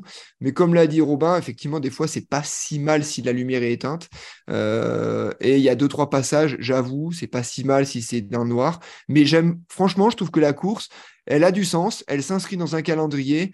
Et pour moi, oui, elle, c'est vraiment l'ouverture vers je découvre la discipline euh, du côté rustique et du côté euh, effectivement effort un peu long. Euh, et c'est un bon, c'est un bon pied, un bon, un bon moyen de mettre le pied à l'étrier pour faire des, disciplines, enfin des, distances supérieures. L'aspect, l'aspect de nuit, la frontale, etc. Ça vient aussi avec l'histoire de, la fête des Lumières. Hein. C'est la période, je, pense que c'est toujours le cas, la fête des Lumières mm. entre la Saint-Élion. Flo, est-ce que tu as déjà participé à cette course et quel est ton, ton avis? Euh, que, tu, alors as participé ou euh, non Ouais, alors tu vois, j'ai recherché parce que je me souvenais plus exactement en quelle année je l'avais faite, parce que c'était pas très loin de la, de la, même édition que toi, avec un pull, en, un chandail en, en, en, lot. euh, moi, je l'avais faite en 2011 parce que, parce que tout simplement, c'était le trail quasiment le plus vieux de France et que, et que quelque part, il fallait, pour moi, ça, ça faisait sens que de faire des courses emblématique, même si euh, sur, effectivement sur le voyage que ça me que ça m'apportait, c'était pas super sexy. Et euh, j'avoue que j'avais adoré parce que parce que c'est parce que des qualités qu'il fallait pour, euh, pour cette course-là, c'était quand même des qualités d'endurance pure, c'est-à-dire tu pars à une vitesse et tu finis à la même vitesse une course relativement courable. Et j'en ai un excellent souvenir. Ça s'était très, très bien passé pour moi. C'est sûrement un de mes meilleurs résultats, euh, cette course-là. Euh, et, je l'ai refaite en 2015. Et là, euh, j'ai vu un autre, j'ai vu une autre course parce que là, on l'avait fait avec des copains. Donc, je courais avec mon frère, on était tous ensemble, etc. Et ce que j'avais pas vécu à la première édition où j'étais un petit peu privilégiée quant au fait d'être un petit peu à l'avant, bah là, c'était foire d'empoigne au ravitaillement. si tu me piques ma cacahuète, ça va mal se passer. Enfin, je me suis dit, mais où, est, où est-ce que je suis arrivée? C'était pas du tout la même ambiance ni, ni le même ressenti. Bon, au final, on était avec des potes, donc c'était sympa quand même, mais voilà, c'était pas tout à fait la même chose.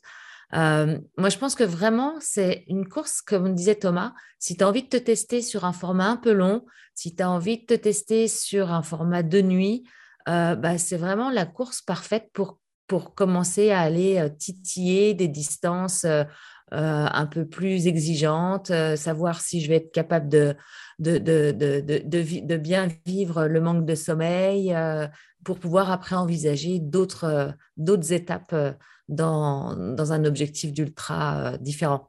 Et dans un autre genre que, que, que la, la, diagonale à la Réunion, de gérer aussi les, à la fois les intempéries et les variations euh, météorologiques, parce que la température euh, varie beaucoup, euh, les précipitations vont de la pluie à la neige, à la glace. c'est vrai que y a, les, photos de, de chute, j'y reviendrai tout à l'heure, les photos de chute sont quand même souvent mémorables sur la Saint-Élion, etc. Euh, Sabine, est-ce que tu as une expérience à, la Saint-Élion et qu'est-ce que tu en penses notamment du fait que qu'on dise de la Saint-Élion, enfin de cette critique euh, que, que nous a rappelé Robin tout à l'heure sur le fait que c'est pas vraiment un trail. Euh, je reprends la définition de l'ITRA euh, encore une fois d'un trail, c'est euh, il faut que pour qu'on puisse considérer que la course est un trail, il faut qu'il y ait 80% du parcours qui soit en sentier. Et là, je le redis, le, le chiffre qui est de l'organisateur, c'est un peu plus de 65%. Ah, du coup, tu m'as coupé l'herbe sous le pied, là, j'allais Ah, pardon. sortir ma définition. Ah, je suis désolé. Mais- Non, ben oui, mais, euh, mais comme le disaient euh, Thomas et Florence, euh, c'est quand même par l'aspect historique et par le fait qu'il y a des grands noms du trail qui ont été inscrits au palmarès et que pour beaucoup de coureurs, c'est une porte d'entrée euh, vers euh, le monde du trail et, et d'autres courses euh, qui sont un peu plus euh, trail dans notre imaginaire, comme des épopées en montagne ou, ou des ultras. Moi, je trouve que cette, course, elle a vraiment toute sa place dans le calendrier et je crois que les gens aiment la détester comme on aime détester l'éco-trail de Paris. C'est un peu la même chose. Mais comme toutes les courses, et comme toutes les courses très populaires, là où il y a beaucoup de monde, en fait, Ouais, mais ça quand même aspect un citadin. symptomatique. Ça a un aspect Ouais. citadin que Ouais. les autres euh, n'ont pas. Je- Mm. je- Mais euh, alors, est-ce que moi j'y vais? Alors non, parce que pratiquement tous les ans, ça tombe en même temps que le Festi Trail d'Autran. Donc euh, le Festi Ah bah Trail non. d'Autran, c'est en pleine journée. C'est euh, un festival de cinéma en même temps qu'une course euh, qui est parfois dans la boue, parfois dans la neige. Euh, ça correspond beaucoup plus à ce que moi j'ai envie de faire début décembre. Mais je trouve que c'est quand même... moi j'ai de l'admiration pour les gens qui se lancent sur la Saint-Élion. Les saisons, elles sont parfois longues, donc se motiver comme ça pour se préparer pour euh, une épreuve aussi longue à un moment de l'année où les nuits sont longues, la météo n'est pas très engageante euh, et, euh, et de se dire qu'on va aller participer à cet événement en pleine nuit, ouais, départ minuit, c'est quand même assez spécial. donc, ben, moi, j'ai du respect pour les coureurs qui, font cette Saint-Élion et j'espère qu'ils y trouvent quand même du plaisir que moi, j'ai un peu du mal à cerner. Bah, Robin, pas du tout, il ne respecte pas ces gens. Non. Le Robin, il a une page, une page à tenir. Euh, tu n'y es pas allé, hein, Robin, en passant, tu, tu, tu as jamais mis les pieds. Hein. Si j'avais été, Ah oui euh, j'avais été en, bah, tu vois, comme quoi je, je- je- je critique euh, en, en toute connaissance. En cause. connaissance de cause, c'est parfait. Ouais, ouais, j'avais, j'avais couru en, en relais en 2010 euh, avec ma maman et ma sœur, tu vois, comme quoi c'était, très sympathique. Non, non, en vrai, on avait passé un bon moment, mais ce qui m'avait, euh, frappé réellement, euh, c'était le monde, en fait, quoi. Hmm. Le problème, euh, c'est que tu vois, il y a des courses, par exemple les Templiers ou, ou tu vois, ou par exemple la course de quartier. Il y, a, hum, y a plein de courses. Bon, déjà, c'est réparti sur plusieurs jours et, euh, et c'est pas les mêmes parcours. Tu vois, bon, les Templiers, je connais pas trop, mais euh, bon, j'imagine que ça se croise un peu, etc. Mais, euh, mais dans l'idée, c'est pas tout le monde sur le même chemin. Et en, vrai- en fait, c'est vrai que la Saint-Élion, bah, il y, a, y a un tracé, quoi. Et, et Et après, plusieurs il- courses qui viennent se rattacher. ouais. Exactement, ouais. Il y a plusieurs distances, il y a les machins. puis il y a La Saint-Express, c'est la moitié. la Saint- le relais, etc. Donc, tu as des relais peut-être à deux, tu as des relais à trois, peut-être des relais à quatre, je sais plus. Enfin, Ouais. tu as le, le solo, tu as machin maintenant, tu as l'aller-retour. Donc, c'est vrai qu'il y a tout le monde sur ce même sentier. Euh, bon, c'est pas, c'est pas forcément un single track de, de 70 bornes, mais c'est vrai que ça fait quand même beaucoup de monde au même endroit. Et, et, comme disait Florence, il y a des foires d'empoigne au ravito, euh, c'est un peu la guerre. Donc, c'est vrai que moi, en plus des, courses un peu, euh, un peu confidentielles, entre guillemets, avec moins de monde au départ, ouais, ça répondait pas trop à, à cette attente. Quoi. Par contre, Sur c'est, les on va relais, dire, en- Sur les relais, en plus, tu as l'aspect, il faut pas que tu rates euh, la personne que Ouais, Ouais, c'est- ouais, c'est tu clair. ouais. t'attends dans la nuit et avec du Ouais. monde euh, à chaque point. C'est c'est chaud, ouais. Ouais, c'est vrai. J'allais dire, par contre, c'est le, le dernier moment de l'année où euh, bah, beaucoup de trailers peuvent se retrouver, euh, histoire de boucler, de boucler l'année, des grands noms, des, des, des kidam entre, entre guillemets. Moi, c'est vraiment quelque chose que j'avais observé, cette impression d'être dans un très grand événement où tout, presque tout le monde est là. C'est faux, mais cette impression-là que, qu'on est, qu'on est quand même dans un événement un peu majeur, euh, quand on est dedans, ça, se- ça se voit, ça se sent quand même. Bon, ben on s'en tient là. Moi, j'ai reçu ce matin, vraiment ce matin, euh, ce bouquin, Ah oui. le dernier bouquin euh, du photographe de trail Alexis Berg, euh, qui s'intitule Une nuit au cœur de la Saint-Élion. Alexis a fait, euh, comme toujours, un magnifique photoreportage lors de l'édition euh, de 2021, c'était l'an dernier. Le résultat est brillant et lumineux, euh, quand bien même le, noir prend évidemment une place fondamentale dans, dans ces clichés sur papier glacé. C'est publié aux éditions Mons, je vous le recommande vivement, c'est très très beau, il y a des textes aussi dedans, notamment un, texte de Baptiste Chassagne qui en a fait l'une de ses... Euh, l'une de ses euh, priorités. Il espère bien enfin remporter cette course chez lui. Puis il est lyonnais ou stéphanois Oh, bien, j'ai un doute. J'ai un doute, mais enfin, il veut gagner la course. Quoi. Oui, c'est grosse pression parce qu'il a quand même renoncé à l'équipe de France pour ça affiché. Hein. Donc, euh, moi, je... Absolument. Et puis, euh, il, va, il n'aura pas la tâche facile, puisqu'il y aura, euh, il y aura Manu Messa qui a, qui a, gagné la course déjà deux fois. Il y a un Espagnol, Andrés, dont le nom me, me, me vient. André ou Simon. Ça. Voilà, qui, qui, qui, qui vient pas pour. Euh, non, pour acheter du. Donc, euh, ça va être, ça devrait quand même être une course euh, fort intéressante. Merci à Ah, Robin. attends, Ouais, non, mais, Attends, euh, euh, intervention intéressante, je pense. Ah, ouais, non, en plus, c'est même pas une connerie. Euh, il me semble que euh, Andrew Simon, euh, je sais pas comment ça se prononce, est, euh, est diabétique. Tout à fait. Et, euh, et euh, je crois que ça peut être euh, peut-être une idée intéressante pour plus tard de parler diabète et. Complètement. C'était pas une connerie. Quoi. Complètement. Mais dans ce cas, il faudra inviter Jean-Charles Vautier. Eh ben, j'allais, j'allais, j'allais le dire, euh, chroniqueur euh, santé sur euh, Distance Plus, qui est un ultra, tra- bah, ultra trailer. Ça fait un petit moment, je pense qu'il, il a pas couru d'ultra trail, mais en tout cas médecin et surtout, euh, il Euh, maîtrise si, le. il a couru des ultra trails. Alors, et- et- et Mais pour non, non, non, non, non, mais récemment, il a, il a pas couru d'ultra Bah, récemment. Bah, je pense que si, là où il a attendu les secours, c'était quand? C'était là en, en milieu d'année, là où il, a, il, a, il est intervenu sur une personne qui s'était cassé la figure. Oui, t'as raison. C'est la- Ah, si, si, je raison. pense que. euh, T'as raison, j'ai mais- dit des bêtises. Jean-Charles, mes excuses. En tout Attends, cas, il nous grand- écoute, donc t'imagines? Ouais, je sais bien. Grand, expert, et effectivement, euh, euh, il maîtrise le, le sujet à titre personnel, mais il l'a aussi euh, étudié euh, et euh, il, il, il fait profiter de, de sa science euh, sur la, le sujet du, du, du sport et du diabète euh, à l'année. Thomas, Pour revenir sur Andréou, il n'est pas seulement diabétique, parce que lui, il est aussi intolérant au gluten. ça Ah, fait mais ça, pas- c'est tous les Non, mais- qui sont intolérants. Non, mais au c'est gluten. pas, non, mais c'est pas des, c'est pas des conneries, c'est vrai. Je connais est bien, il est en Asie, que euh, c'est suffisamment compliqué sur les regroupements. Ah, c'est pour ça qu'il est à la Saint-Élion, parce qu'il est ASIX. Ok. Et qui connaît son, frère- son nom? Oui, oui, bah, Ah, non, non, non, non, non, non. Non, j'ai mes fiches à jour. Ah ouais. Allez, merci à tous les quatre et euh, merci euh, à notre euh, partenaire officiel de la bande AD+, euh, NAC. Les fondateurs de NAC, William et Mine, ont l'ambition de devenir la marque de nutrition sportive numéro un au monde dans l'ultra-endurance. Ils le racontent notamment dans une interview toute récente dans le podcast Pas sorti du bois de mon camarade Yannick Vézina. Ils racontent leur histoire et c'est assez fascinant, à la fois sportive et à la fois leur histoire entrepreneuriale. Euh, vous pouvez aussi écouter euh, leur propre podcast, je l'ai déjà cité dans, l'émission euh, qui s'appelle Ultra Endurance.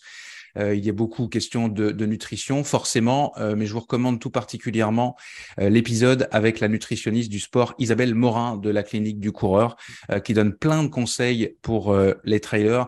Elle aussi, elle est passionnante et d'une clarté exemplaire. Pour commander les produits NAC, je pense notamment aux nouvelles saveurs de gaufres, chocolat et sirop d'érable le Québec résonne, euh, qui sont maintenant euh, disponibles en France. Il suffit d'aller sur le nagbar.com, N-A-A-K-B-A-R.com, euh, et puis euh, vous mettez le petit code promo LBAD+, avec le plus, le signe plus, et puis vous avez 15% de rabais. Vous écoutez la bande à des. On va continuer de parler de courses nocturnes pour toutes celles et ceux qui s'entraînent en ce moment. La lampe frontale est souvent de rigueur et j'ai eu l'opportunité de tester euh, la Pium Plus 2, une frontale dite intelligente conçue euh, par la start-up française Golum. Il s'agit d'un produit haut de gamme donc pour les sportifs qui ont un usage régulier de la frontale. J'ai adoré mon expérience qui m'avait été d'ailleurs inspirée par Nico Martin et Hugo Ferrari. Les deux sont adeptes. Euh, Nico est devenu un ambassadeur de Golum. Euh, quant à Hugo et, et à son frère euh, Aubin, c'est leur papa qui leur avait acheté à Noël. et ils ont euh, ils l'ont adopté parce que euh, la Gollum euh, est, je cite, simple d'utilisation et robuste. Exceptionnellement pour cet épisode, j'ai appelé Adrien Grouès, le cerveau derrière Gollum. Je vous laisse écouter notre échange. Salut Adrien. Salut Nicolas. On va parler de course de nuit, on va parler de lampe frontale évidemment. D'abord, je voudrais quand même savoir ton expertise à toi de la nuit avant de, lancer Gollum. Gollum, oui, je l'ai bien prononcé. J'ai tendance à dire Gollum. Euh, ton expertise à toi, elle est où? Toi, tu es un sportif, un grand sportif, tu as, beaucoup pratiqué, notamment, tu pratiques de l'escalade. Ouais, alors, euh, grand sportif, effectivement, pour, j'irai peut-être pas jusque-là, mais en tout cas, effectivement, en loisir, euh, j'ai toujours pratiqué beaucoup de sport outdoor, j'ai toujours passé beaucoup de temps dehors. Tu vois, moi, gamin, j'ai vécu à La Réunion, donc être dehors, ça a toujours été quelque chose d'hyper important pour moi, et, et, je pense que ça a commencé par là. Euh, et donc, effectivement, j'ai touché un peu à tout. Je suis plutôt, euh, j'ai du mal à me spécialiser dans un, sport euh, particulier, mais j'ai touché à beaucoup de choses et notamment, ce qui est, comme mon, sport numéro un actuellement, c'est l'escalade. Ça fait quelques années, effectivement, que c'est le cas. donc, dès que j'ai possibilité de sortir, je sors évidemment. Un peu de course à pied aussi, de ski de rando. essentiellement, voilà, c'est les, sports que je pratique aujourd'hui, du vélo aussi. Et puis, euh, et puis ben, de fait, euh, il y a des périodes où, euh, si tu veux sortir, tu as des passages de nuit. Donc, ça a commencé comme ça. Et puis ensuite, pour en, venir à Gollum, j'ai toujours aussi aimé ben, les produits techno. Et, et pour, pour, faire bref, mais question d'opportunité, de rencontre, j'ai quitté mon emploi salarié et l'aventure Gollum a démarré lancé la. C'est une start-up, on, peut encore considérer euh, Gollum comme une start-up. Hein. Oui, oui, tout à fait. Euh, la, première commercialisation a été faite euh, en 2018 à l'occasion de l'UT4M. donc, tu vois, directement dans le grand bain pour être confronté un peu aux pratiquants de trail, puisque les premiers modèles Pium et Pium Plus ont été dès le départ conçus pour un usage trail et ultra trail. Euh, et, donc, c'était un peu, euh, j'aime bien le dire comme ça, mais c'était un peu le coming out de Gollum, tu vois, et de euh, présenter ce qu'on était capable de faire et de voir la réaction. C'est pour ça que je parle de coming out, parce que quand tu fais un coming out, tu t'attends à une réaction, et c'était d'être confronté à cette réaction utilisateur terrain qui était pour nous hyper intéressante à ce moment-là. Pourquoi tu t'es lancé Ouais, vas-y. J'allais dire aujourd'hui, ce, dont je suis super fier aussi, c'est que tu vois, dans, ce laps de temps, aujourd'hui, il y a plus de 3000 Goluminés. Euh, donc, plus de 3000, euh, je dis Goluminés, c'est de la communauté Golum, donc utilisatrice de, nos lampes frontales. Il y a plus de 3000 trailers et cyclistes essentiellement qui profitent de sorties nocturnes éclairées à, à, à leur Golum. Qu'est-ce qui fait que tu as, tu as misé là-dessus? Parce que ce n'était pas ton, ton métier, euh, tu n'es pas ingénieur, etc. Pourquoi tu es parti dans ce monde de, de la nuit? Est-ce que c'est parce que tu as, trouvé, toi, en tant que pratiquant, qu'il manquait quelque chose ou qu'il y avait quelque chose à faire? C'est quoi l'idée derrière ça?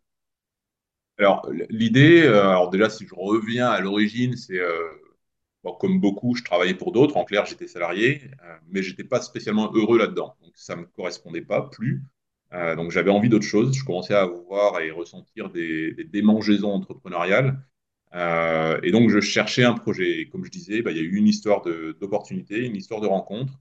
Euh, j'avais envie de bosser dans le domaine du sport outdoor, ça s'était clairement identifié et, c'était pour moi important. Et d'être sur quelque chose bah, techno avec, c'est quelque chose dont, dont, je suis assez friand, et j'étais persuadé qu'on pouvait apporter euh, une réponse par rapport à ce qui existait sur le marché de la frontale, euh, justement pour permettre à des gens de, pratiquer leur sport avec le même confort et la même sécurité euh, que de jour.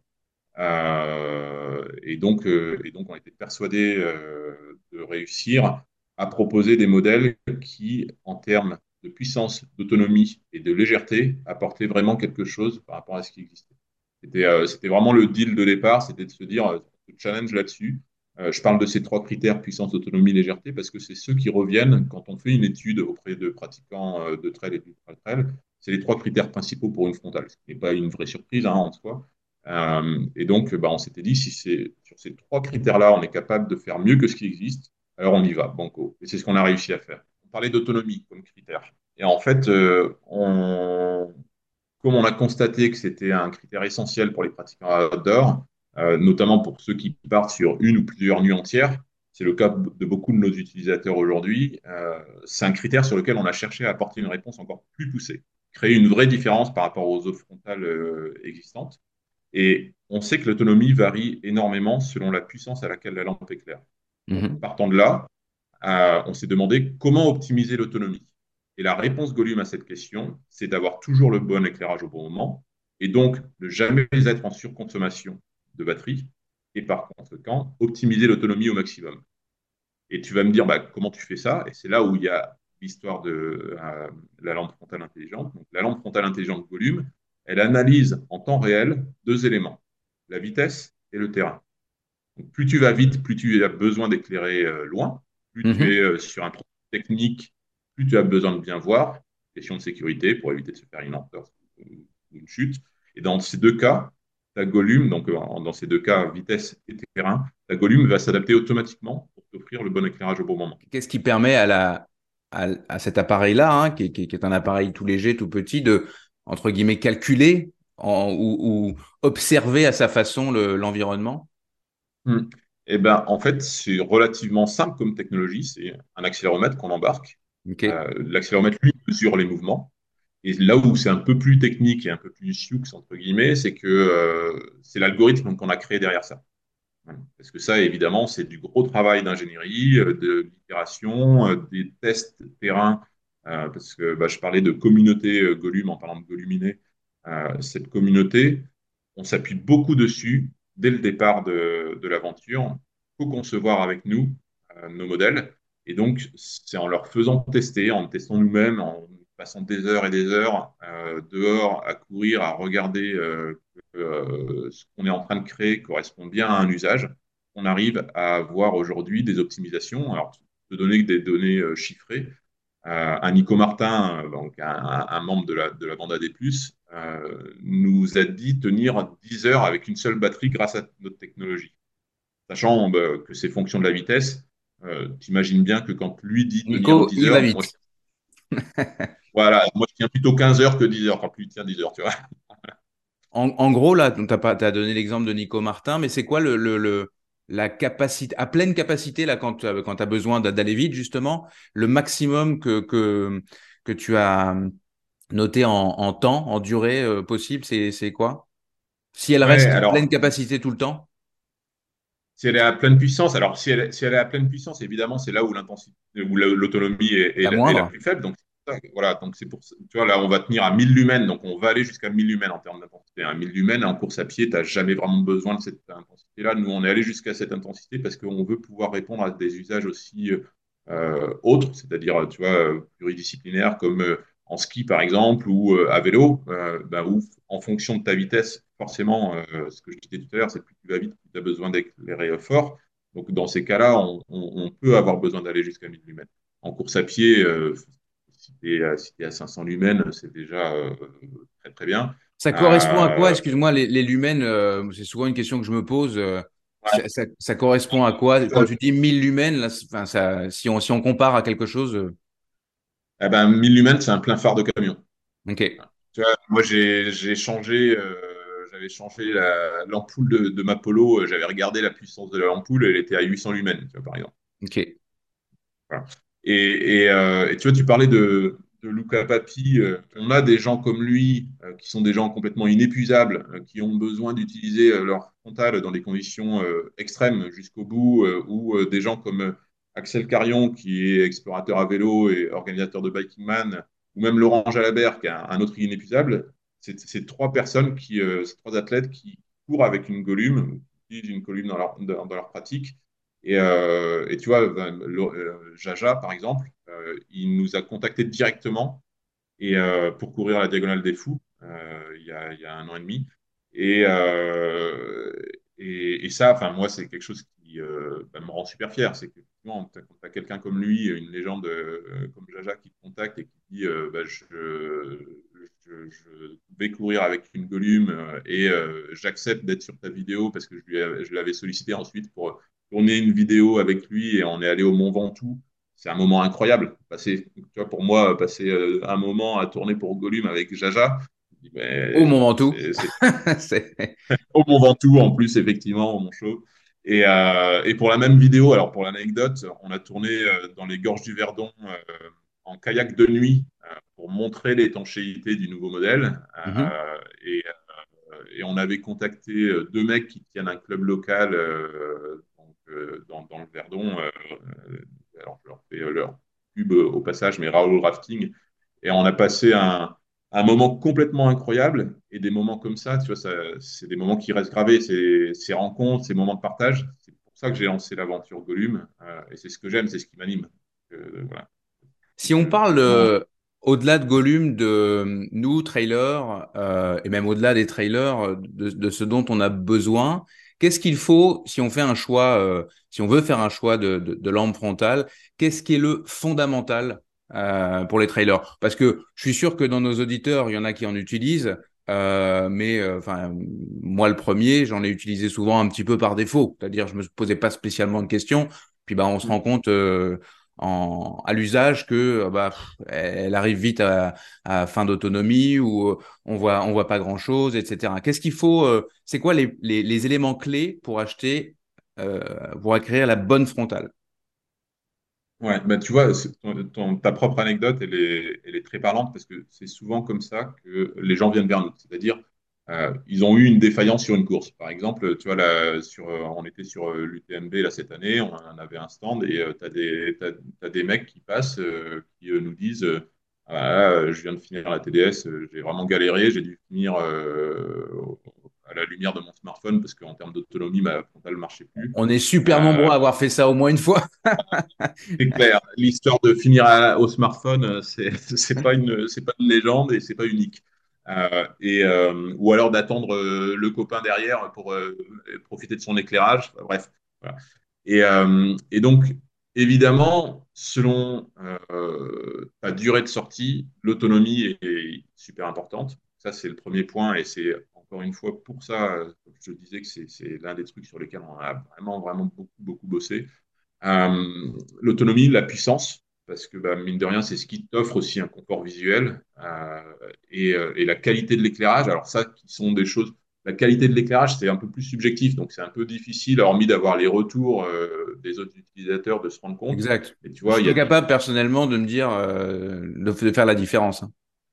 Entre, ben, deux, lampes. Tu as, dû voir ça déjà sur des frontales, euh, ce qu'on appelle un effet tunnel ou un point chaud. C'est-à-dire mhm. qu'un point très concentré au milieu et, derrière euh, un, halo. Et ça, ça crée de la fatigue en fait visuelle. Euh, donc quand tu sors deux heures, ça va, mais quand tu commences à faire du plus long, ça peut être vraiment handicapant.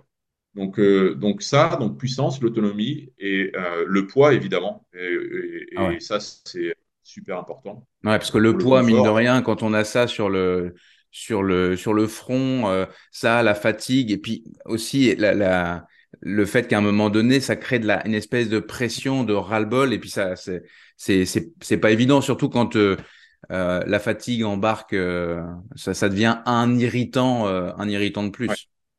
Clairement, clairement. Donc, donc ça, c'est quelque chose d'important. donc, ouais, ça c'est voilà des éléments que je conseille de regarder, c'est euh, ces points-là puissance, autonomie, légèreté, confort, hein, que ce soit confort visuel ou confort au niveau du maintien. Voilà. Si on est concret, je vais revenir sur le maintien avec mon anecdote dans quelques instants, mais si on est concret, le poids maximum qu'il faut, qui, qui, enfin ouais, le maximum à ne pas dépasser. Alors, tu vois, nous, on a, on, ce qu'on a fait, en fait, c'est que on a regardé euh, effectivement à quel point on allait arriver avec euh, notre, notre façon de procéder. Euh, et, en fait, on s'est aperçu que on était capable d'intégrer de, façon compacte. Tu vois, tu l'as montré tout à l'heure, mais mhm. la, la, frontale, elle est vraiment très compacte, sans euh, batterie déportée, euh, justement. Bah, en fait, on a l'impression qu'elle a juste la batterie qui est recouverte. Une, comme une grosse Exactement. C'est vraiment ça. C'est ce qui fait la forme de la, de la frontale, en fait, c'est euh, la batterie. Euh, et donc, euh, tu vois, là, sur, sur nos modèles, on arrive à 125 grammes tout inclus. Quand je dis tout inclus, euh, c'est batterie incluse, bandeau, enfin vraiment, bref, tout ce que tu as sur la tête.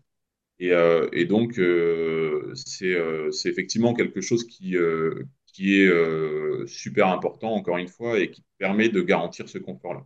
Alors, l'autre chose, c'est que, alors, à titre personnel, c'est vraiment sur, sur un, sur un, un essai perso, je, je la sens pas. Ça, moi, je trouve ça génial parce que c'est vraiment quelque chose qui m'agace quand j'ai, quand c'est ce, ce poids que, que, que j'ai sur le, sur le front, c'est quelque chose qui m'agace.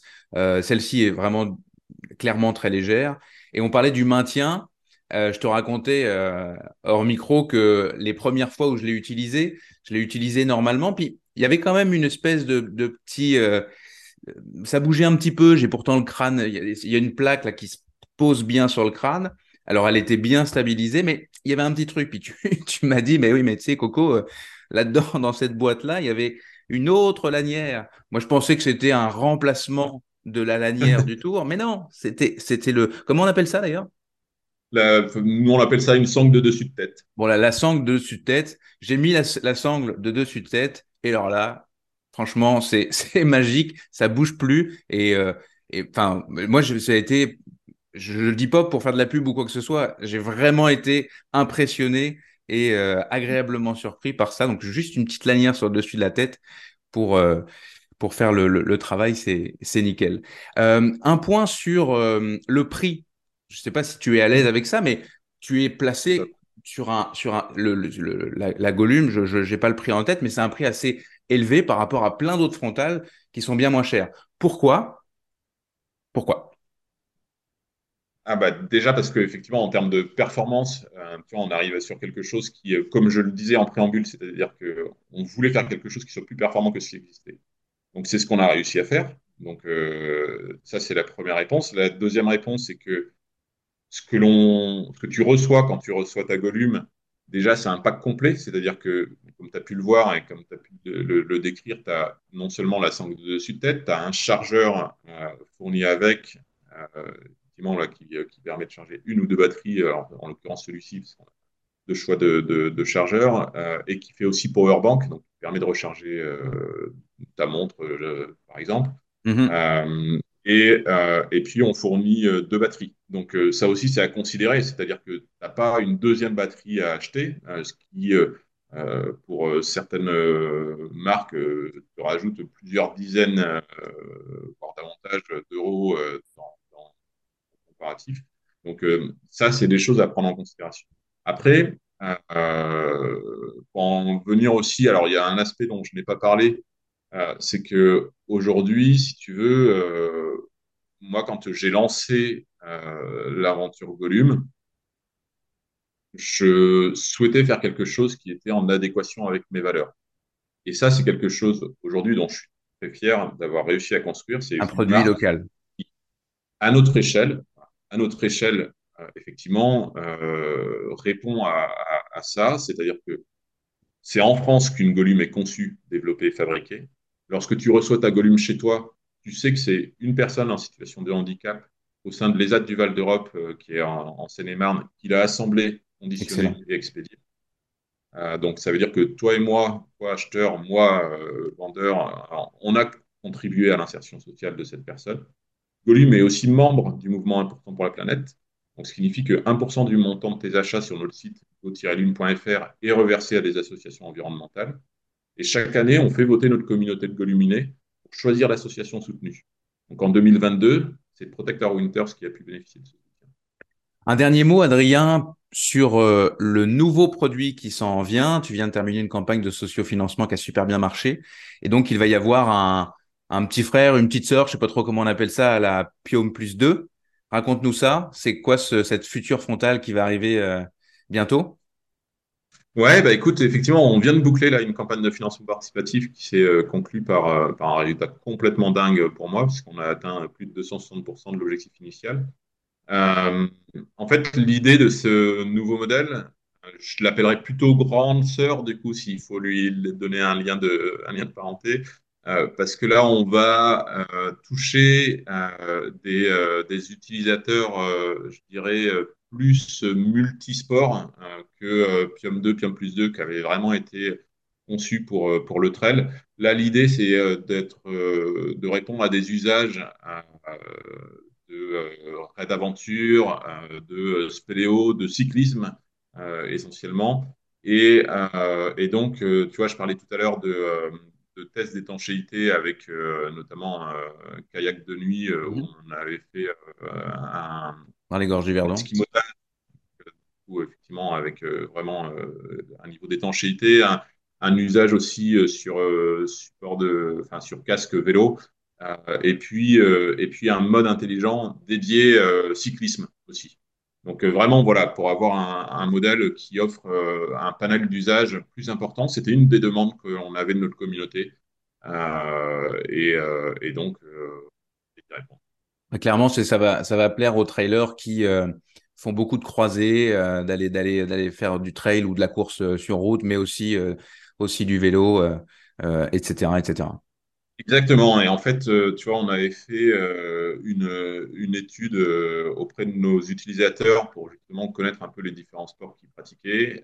et il y avait 30% de, nos, de, nos, de notre communauté qui font aussi du vélo. Donc l'idée, c'était de répondre aussi à cette, cette demande-là. Excellent. Bah, merci beaucoup, Adrien. On l'a, elle sortira quand, cette volume? Eh bien, écoute, Ouais, la, la Xlume et la Xlume Plus, écoute, elles vont sortir euh, d'ici euh, d'ici un, un, mois, grosso modo. On, on, fait au plus vite. Euh, on Début 2023. Être, voilà. voilà. Super, merci beaucoup. Et donc, pour commander les volumes, toi, tu es plutôt en, en, vente directe, donc directement sur, sur le site web. Sur notre site www.go-lume.fr. Et puis, oui, on, en avait euh, parlé, tu m'avais demandé, on a un, un code euh, promo pour euh, les auditeurs de la bande AD. Formidable. voilà, d'avoir les, les, frais de livraison offerts sur le site avec le code GOBD. Donc, Go, Géo, BD et plus le signe plus. Super, merci beaucoup prie, merci à toi. Voilà, j'ajoute que la Gollum Pium Plus 2 est sortie euh, en tête des comparatifs techniques de frontal publiés par nos confrères de Nature Trail et de Trail Endurance Mag. Le pack complet dont vous a parlé euh, Adrien coûte 159 euros et donc pour épargner les frais de port lors de la commande, tapez le code GOBD+. Vous écoutez la bande des plus. Pour terminer cette émission, nous avons euh, décidé de vous donner quelques idées de cadeaux à glisser sous le sapin euh, pour des coureurs et coureuses, des trailers et traileuses, et même plus largement euh, amateurs et amatrices de sport plein air. On commence avec Sabine Erström. Sabine, qu'est-ce que tu mets sous le sapin? Alors, tu m'as payé 800 euros, je crois, pour dire que je mets des gaufres NAC, un abonnement ah Norio et, Et euh, qu'est-ce qui et une frontale Gollum, par exemple, Gollum. Alors même pas, même pas. Euh, non, bah, du coup, j'inciterai euh, nos auditeurs à, à, se tourner vers des cadeaux moins matériels le plus possible, mais je sais que c'est quand même des cadeaux qui ont souvent un coût. J'allais proposer peut-être des séances de pilates, par exemple, pour travailler la respiration ou le renforcement musculaire. Mais euh, si vous voulez mettre quelque chose sous le sapin, je voulais proposer aux gens ce livre qui s'appelle La vie de montagne. Donc, euh, bah, c'est sûr que c'est pas vraiment, ça concerne pas vraiment la Saint-Élion, mais il y a quand même beaucoup de courses euh, qui se, qui se déroulent en montagne. Et je trouve que c'est intéressant pour le trailer de connaître l'environnement où il se situe. C'est un livre qui est magnifique, qui parle de la faune, de la flore, de la géologie, de la météo. Euh, et des habitants. Et c'est super intéressant. Donc, euh, c'est un très beau cadeau. Euh, moi, c'était un cadeau de ma tante il y a déjà quelques années. Merci Sabine. Hugo Ferrari, malin, dépose dans le sapin un dossard pour la prochaine édition du Trail Nivolé-Revard qu'il organise le 7 mai prochain. Notez bien la date. Les inscriptions sont ouvertes depuis aujourd'hui, dites donc. Hugo suggérait aussi une place pour le spectacle d'humour de Johan Mettek qu'on avait reçu euh, lors de l'émission spéciale UTMB, la tragédie du dossard 512. Mais alors, sauf erreur de ma part, il n'y a plus de date disponible pour le moment. Alors, on peut toujours garder ça en tête. Ceci dit, Florence, qu'offrirais-tu à nos auditeurs à Noël? Alors, moi, je me souviens aussi d'une chronique qu'on avait fait avec Robin où il disait que finalement, la honte pour un trailer, c'était d'être blessé. Donc, euh, je voulais remédier à cette, euh, cette, euh, cette, honte et ce sentiment fort désagréable. donc, je voulais offrir des séances de coaching, tout simplement parce que on sait que 80% des blessures en course à pied, c'est en lien avec des erreurs d'entraînement. Donc, je me dis que si on peut euh, optimiser la planification euh, d'un athlète, bah, c'est autant de, blessures qu'on peut lui épargner. Donc, euh, je, lui offrirai des séances avec un coach ou un suivi personnalisé. Et puis, une des deuxièmes choses qui me tient à cœur aussi dans la prévention des blessures, c'est d'insister sur l'importance du sommeil. Donc, tant qu'à faire, je lui offrirai aussi quelques heures de, sommeil à distiller quand il en a le plus besoin. Merci Flo. Ludovic Collet se la joue euh, corporate. Il glisse Kiki sous le sapin, le bouquin de notre ami Robin et son euh, équipe entièrement consacrée à, à Kylian Jornet. C'est euh, comme toujours. Ah, c'est lui Érudit. J'ai juste de remettre. C'était à la base, c'était un livre sur Kylian Mbappé. Ah. ah. mais oui ah, mais oui, j'ai juste dit, ouais, ça y est, ça y est, je comprends mieux. Donc, je disais que ce bouquin était à la fois érudit et très drôle. Est-ce que c'est bien comme pitch, comme euh, qualificatif de Robin, non?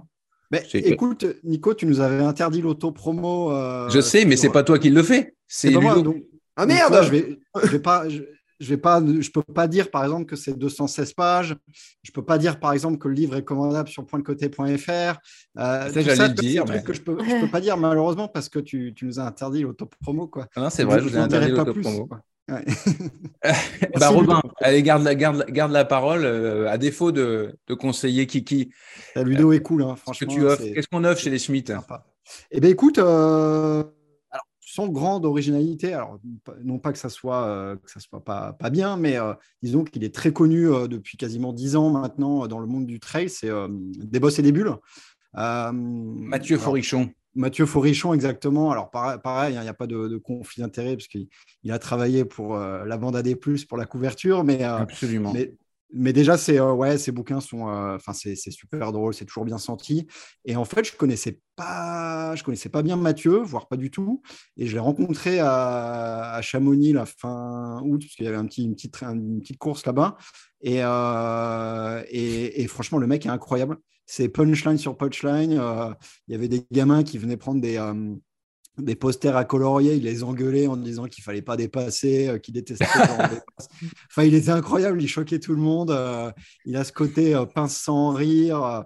J'adore le mec, quoi. Donc, je le conseille encore plus quand on connaît un petit peu plus le personnage, parce que c'est vrai que son dessin, ses dessins sont parfois un peu, un peu lisses entre guillemets. Son personnage est, est, très gentil, très mignon, et en fait, l'auteur derrière, c'est, je vais pas dire un monstre, hein, mais, mais non, non non, il est incroyable. Quoi. Voilà. Et d'une grande, grande générosité. Et d'ailleurs, euh, ce n'était pas prévu, mais euh, le, le, sa boutique en ligne est assez sympa parce qu'il vend, par exemple, il a une collaboration bon, pour, pour faire le lien avec la Saint-Élion. Euh, à Saint-Étienne, je crois, il y a l'usine de, de, BV Sport. Et il a une association, une, une collaboration avec BV Sport. Il fait des dessins, ses, ses, propres dessins, des bosses et des bulles sur les chaussettes.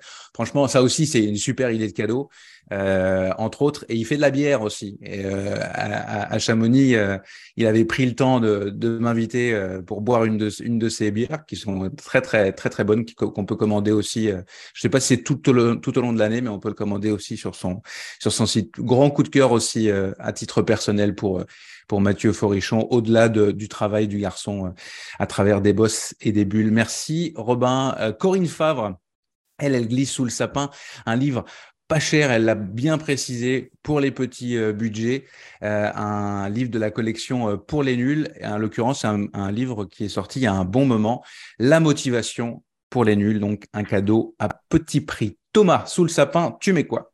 Alors, euh, alors, comme j'ai, alors, je viens d'apprendre qu'on n'a pas le droit de faire de l'autopromotion, donc c'est dommage. Oh, t'avais pas bien lu mon message. non, alors en fait, euh, j'avais, euh, alors je, c'est pas vraiment de l'autopromotion puisqu'on a été deux co-auteurs sur ce livre-là. Donc j'ai un livre qui sort le 8 décembre sur, en lien un petit peu avec ce que dit Flo sur bah, les blessures du coureur et notamment, en gros, un espèce de revue de, de ce que moi je pensais sur le, la course à pied et les blessures. J'ai écrit ce livre avec Rémi Maginti, qui est mon, euh, qui est mon collaborateur au cabinet, et ça s'appelle les BABA des bobos du coureur, parce que oui, on est blessé en course à pied, mais pas de panique, on n'a pas un cancer du genou.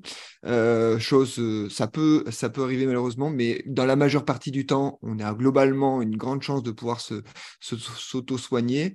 Et donc, ce livre, en fait, euh, propose des petits protocoles de soins et des, explications claires et, relativement explicites sur sa pathologie du, du coureur.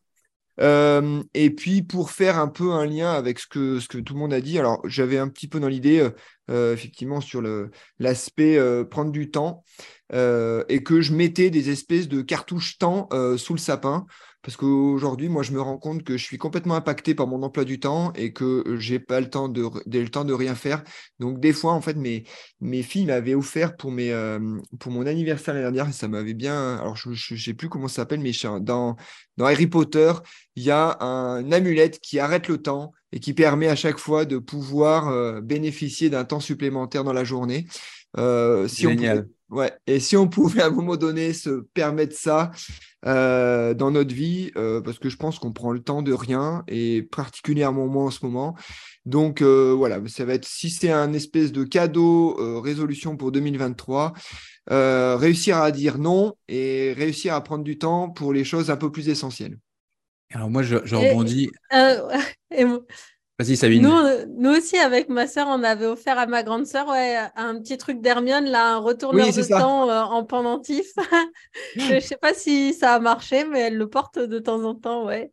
Euh, et moi, je fais, le lien avec, je fais lien avec tes filles. Mes garçons m'avaient offert une, année une petite boîte avec plein de petites cartes dedans où c'était, ils m'offraient du temps avec eux. Enfin, où il fallait, en gros, c'était à moi je sais pas s'il y avait un message euh, caché, mais du temps, je, ne sais pas moi, aller faire un, faire un tour de vélo avec papa. Donc il fallait qu'il sorte, je sorte la carte ou qu'il sorte la carte et puis euh, on allait faire un tour de vélo et etc. C'est des cadeaux qui sont quand même très sympathiques. Euh, et effectivement, finalement, on peut réussir par des méthodes comme ça à offrir du temps à, ceux qu'on aime.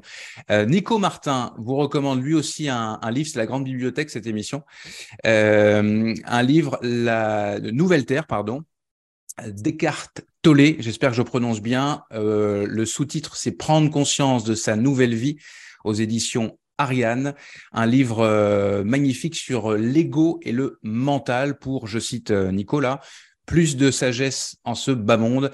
Euh, Nicolas recommande aussi la nouvelle édition du livre Ultra Trail, euh, l'un des livres de référence sur l'ultra de Guillaume Millet, donc nouvelle euh, édition de ce bouquin qui est publié chez Outdoor Édition. Et pour ma part, on en a parlé un peu plus tôt, mais je, le conseille vraiment, la, la Gollum, au-delà du, du, partenariat, moi j'ai vraiment adoré euh, cette, euh, cette lampe. C'est pour les, budgets quand même assez conséquents, la Gollum euh, Pium Plus 2. je recommande aussi ces écouteurs là, ces écouteurs temporaux, c'est des, des bimites, mais hop, à conduction osseuse. Vous voyez, il n'y a rien qui rentre dans, l'oreille. Une fois qu'on les pose, euh, on les oublie parce qu'ils sont super légers. Je trouve ça plutôt stylé, euh, mais c'est surtout super sécuritaire vous avez l'impression euh, de, on n'a pas l'impression d'avoir des bouchons dans les oreilles comme quand on a des écouteurs un peu classiques. Donc on peut avoir une conversation avec quelqu'un et écouter quelque chose. On peut quand on court en, en ville, ben, on entend poli, ça. On entend les voitures. Non, mais tu vois, on, est en fait avec ça sur les oreilles. on, est comme quand on est à plusieurs dans une pièce euh, on entend les différentes conversations. Quand on est en ville, on entend les voitures, les gens qui nous passent à côté, euh, alors que euh, j'en sais quelque chose. Le nombre de fois où je courais avec des, avec des écouteurs qui me bouchaient les oreilles, ben en fait, on s'exclut de notre environnement. Et puis, bah, on, quand on est en, en, nature, on entend les petits oiseaux, etc., tout en écoutant un, un podcast ou, ou, de la musique ou rien. voilà. Et puis en plus, c'est devenu un outil de travail également pour mm. pour faire les les différentes conversations téléphoniques.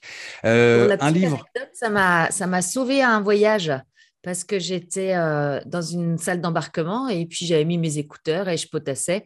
Et puis, j'étais pas très attentive. Et en fin de compte, je m'étais trompée de salle d'embarquement. Et heureusement, avec ces écouteurs-là, j'ai entendu Last Call, Madame Morisseau est priée de. Donc, euh, ça peut, ça peut sauver un voyage. Clairement. Bah, Alors, je n'ai pas donné la marque, là, c'est Shox. Il ne faut pas encore de produits euh, français. Mais euh, bon, moi, c'est une, des, une des choses que j'ai. qui, qui m'a un peu révolutionné l'existence. Euh, cette année. Et puis un, bouquin, j'en aurai plusieurs à, donner. J'en mettrai peut-être sur euh, sur mon compte Instagram parce que j'ai d'autres conseils. Mais c'est celui-ci. Alors on, on, va croire qu'il y a un partenariat avec les éditions Mons, pas du tout. C'est juste qu'ils font des bouquins superbes. Ce bouquin vient de sortir. Ça s'appelle Climax. Euh, c'est de JB Lyotard, j'oublie le i, Lyotard, Jean-Baptiste Lyotard, qui est un à la fois un, un vététiste et un photographe de l'extrême. On dit souvent qu'Alexis Berg euh, est le, le, meilleur photographe de trail au monde. Lui, visiblement, c'est le meilleur euh, photographe de, de vélo. Les images là-dedans, c'est juste fabuleux. Moi, j'ai passé un petit moment à le regarder ce matin. Je l'ai reçu également ce matin. Il y a rien acheté. Les images sont splendides. On se demande comment il a pu faire ces photos-là. En tout cas, il a dû y passer un, un temps de fou. Euh, c'est une recommandation euh, plus, plus, plus et 13 euros. 13 euros ce bouquin, gros, c'est tout beau. Euh, il y a aussi beaucoup de texte dedans. C'est ma recommandation lecture et donc j'en aurai, d'autres, mais je m'arrête là.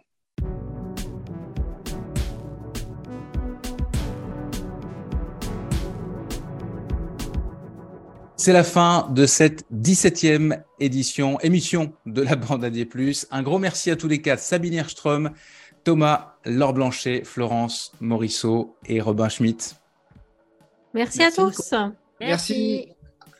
La Bande des Plus est une émission euh, présentée par Distance Plus. Je suis euh, Nicolas Fréré. J'ai la chance d'être le producteur de ce talk show qui a déjà près de 150 000 écoutes au compteur. Merci de nous écouter et d'être fidèles vraiment.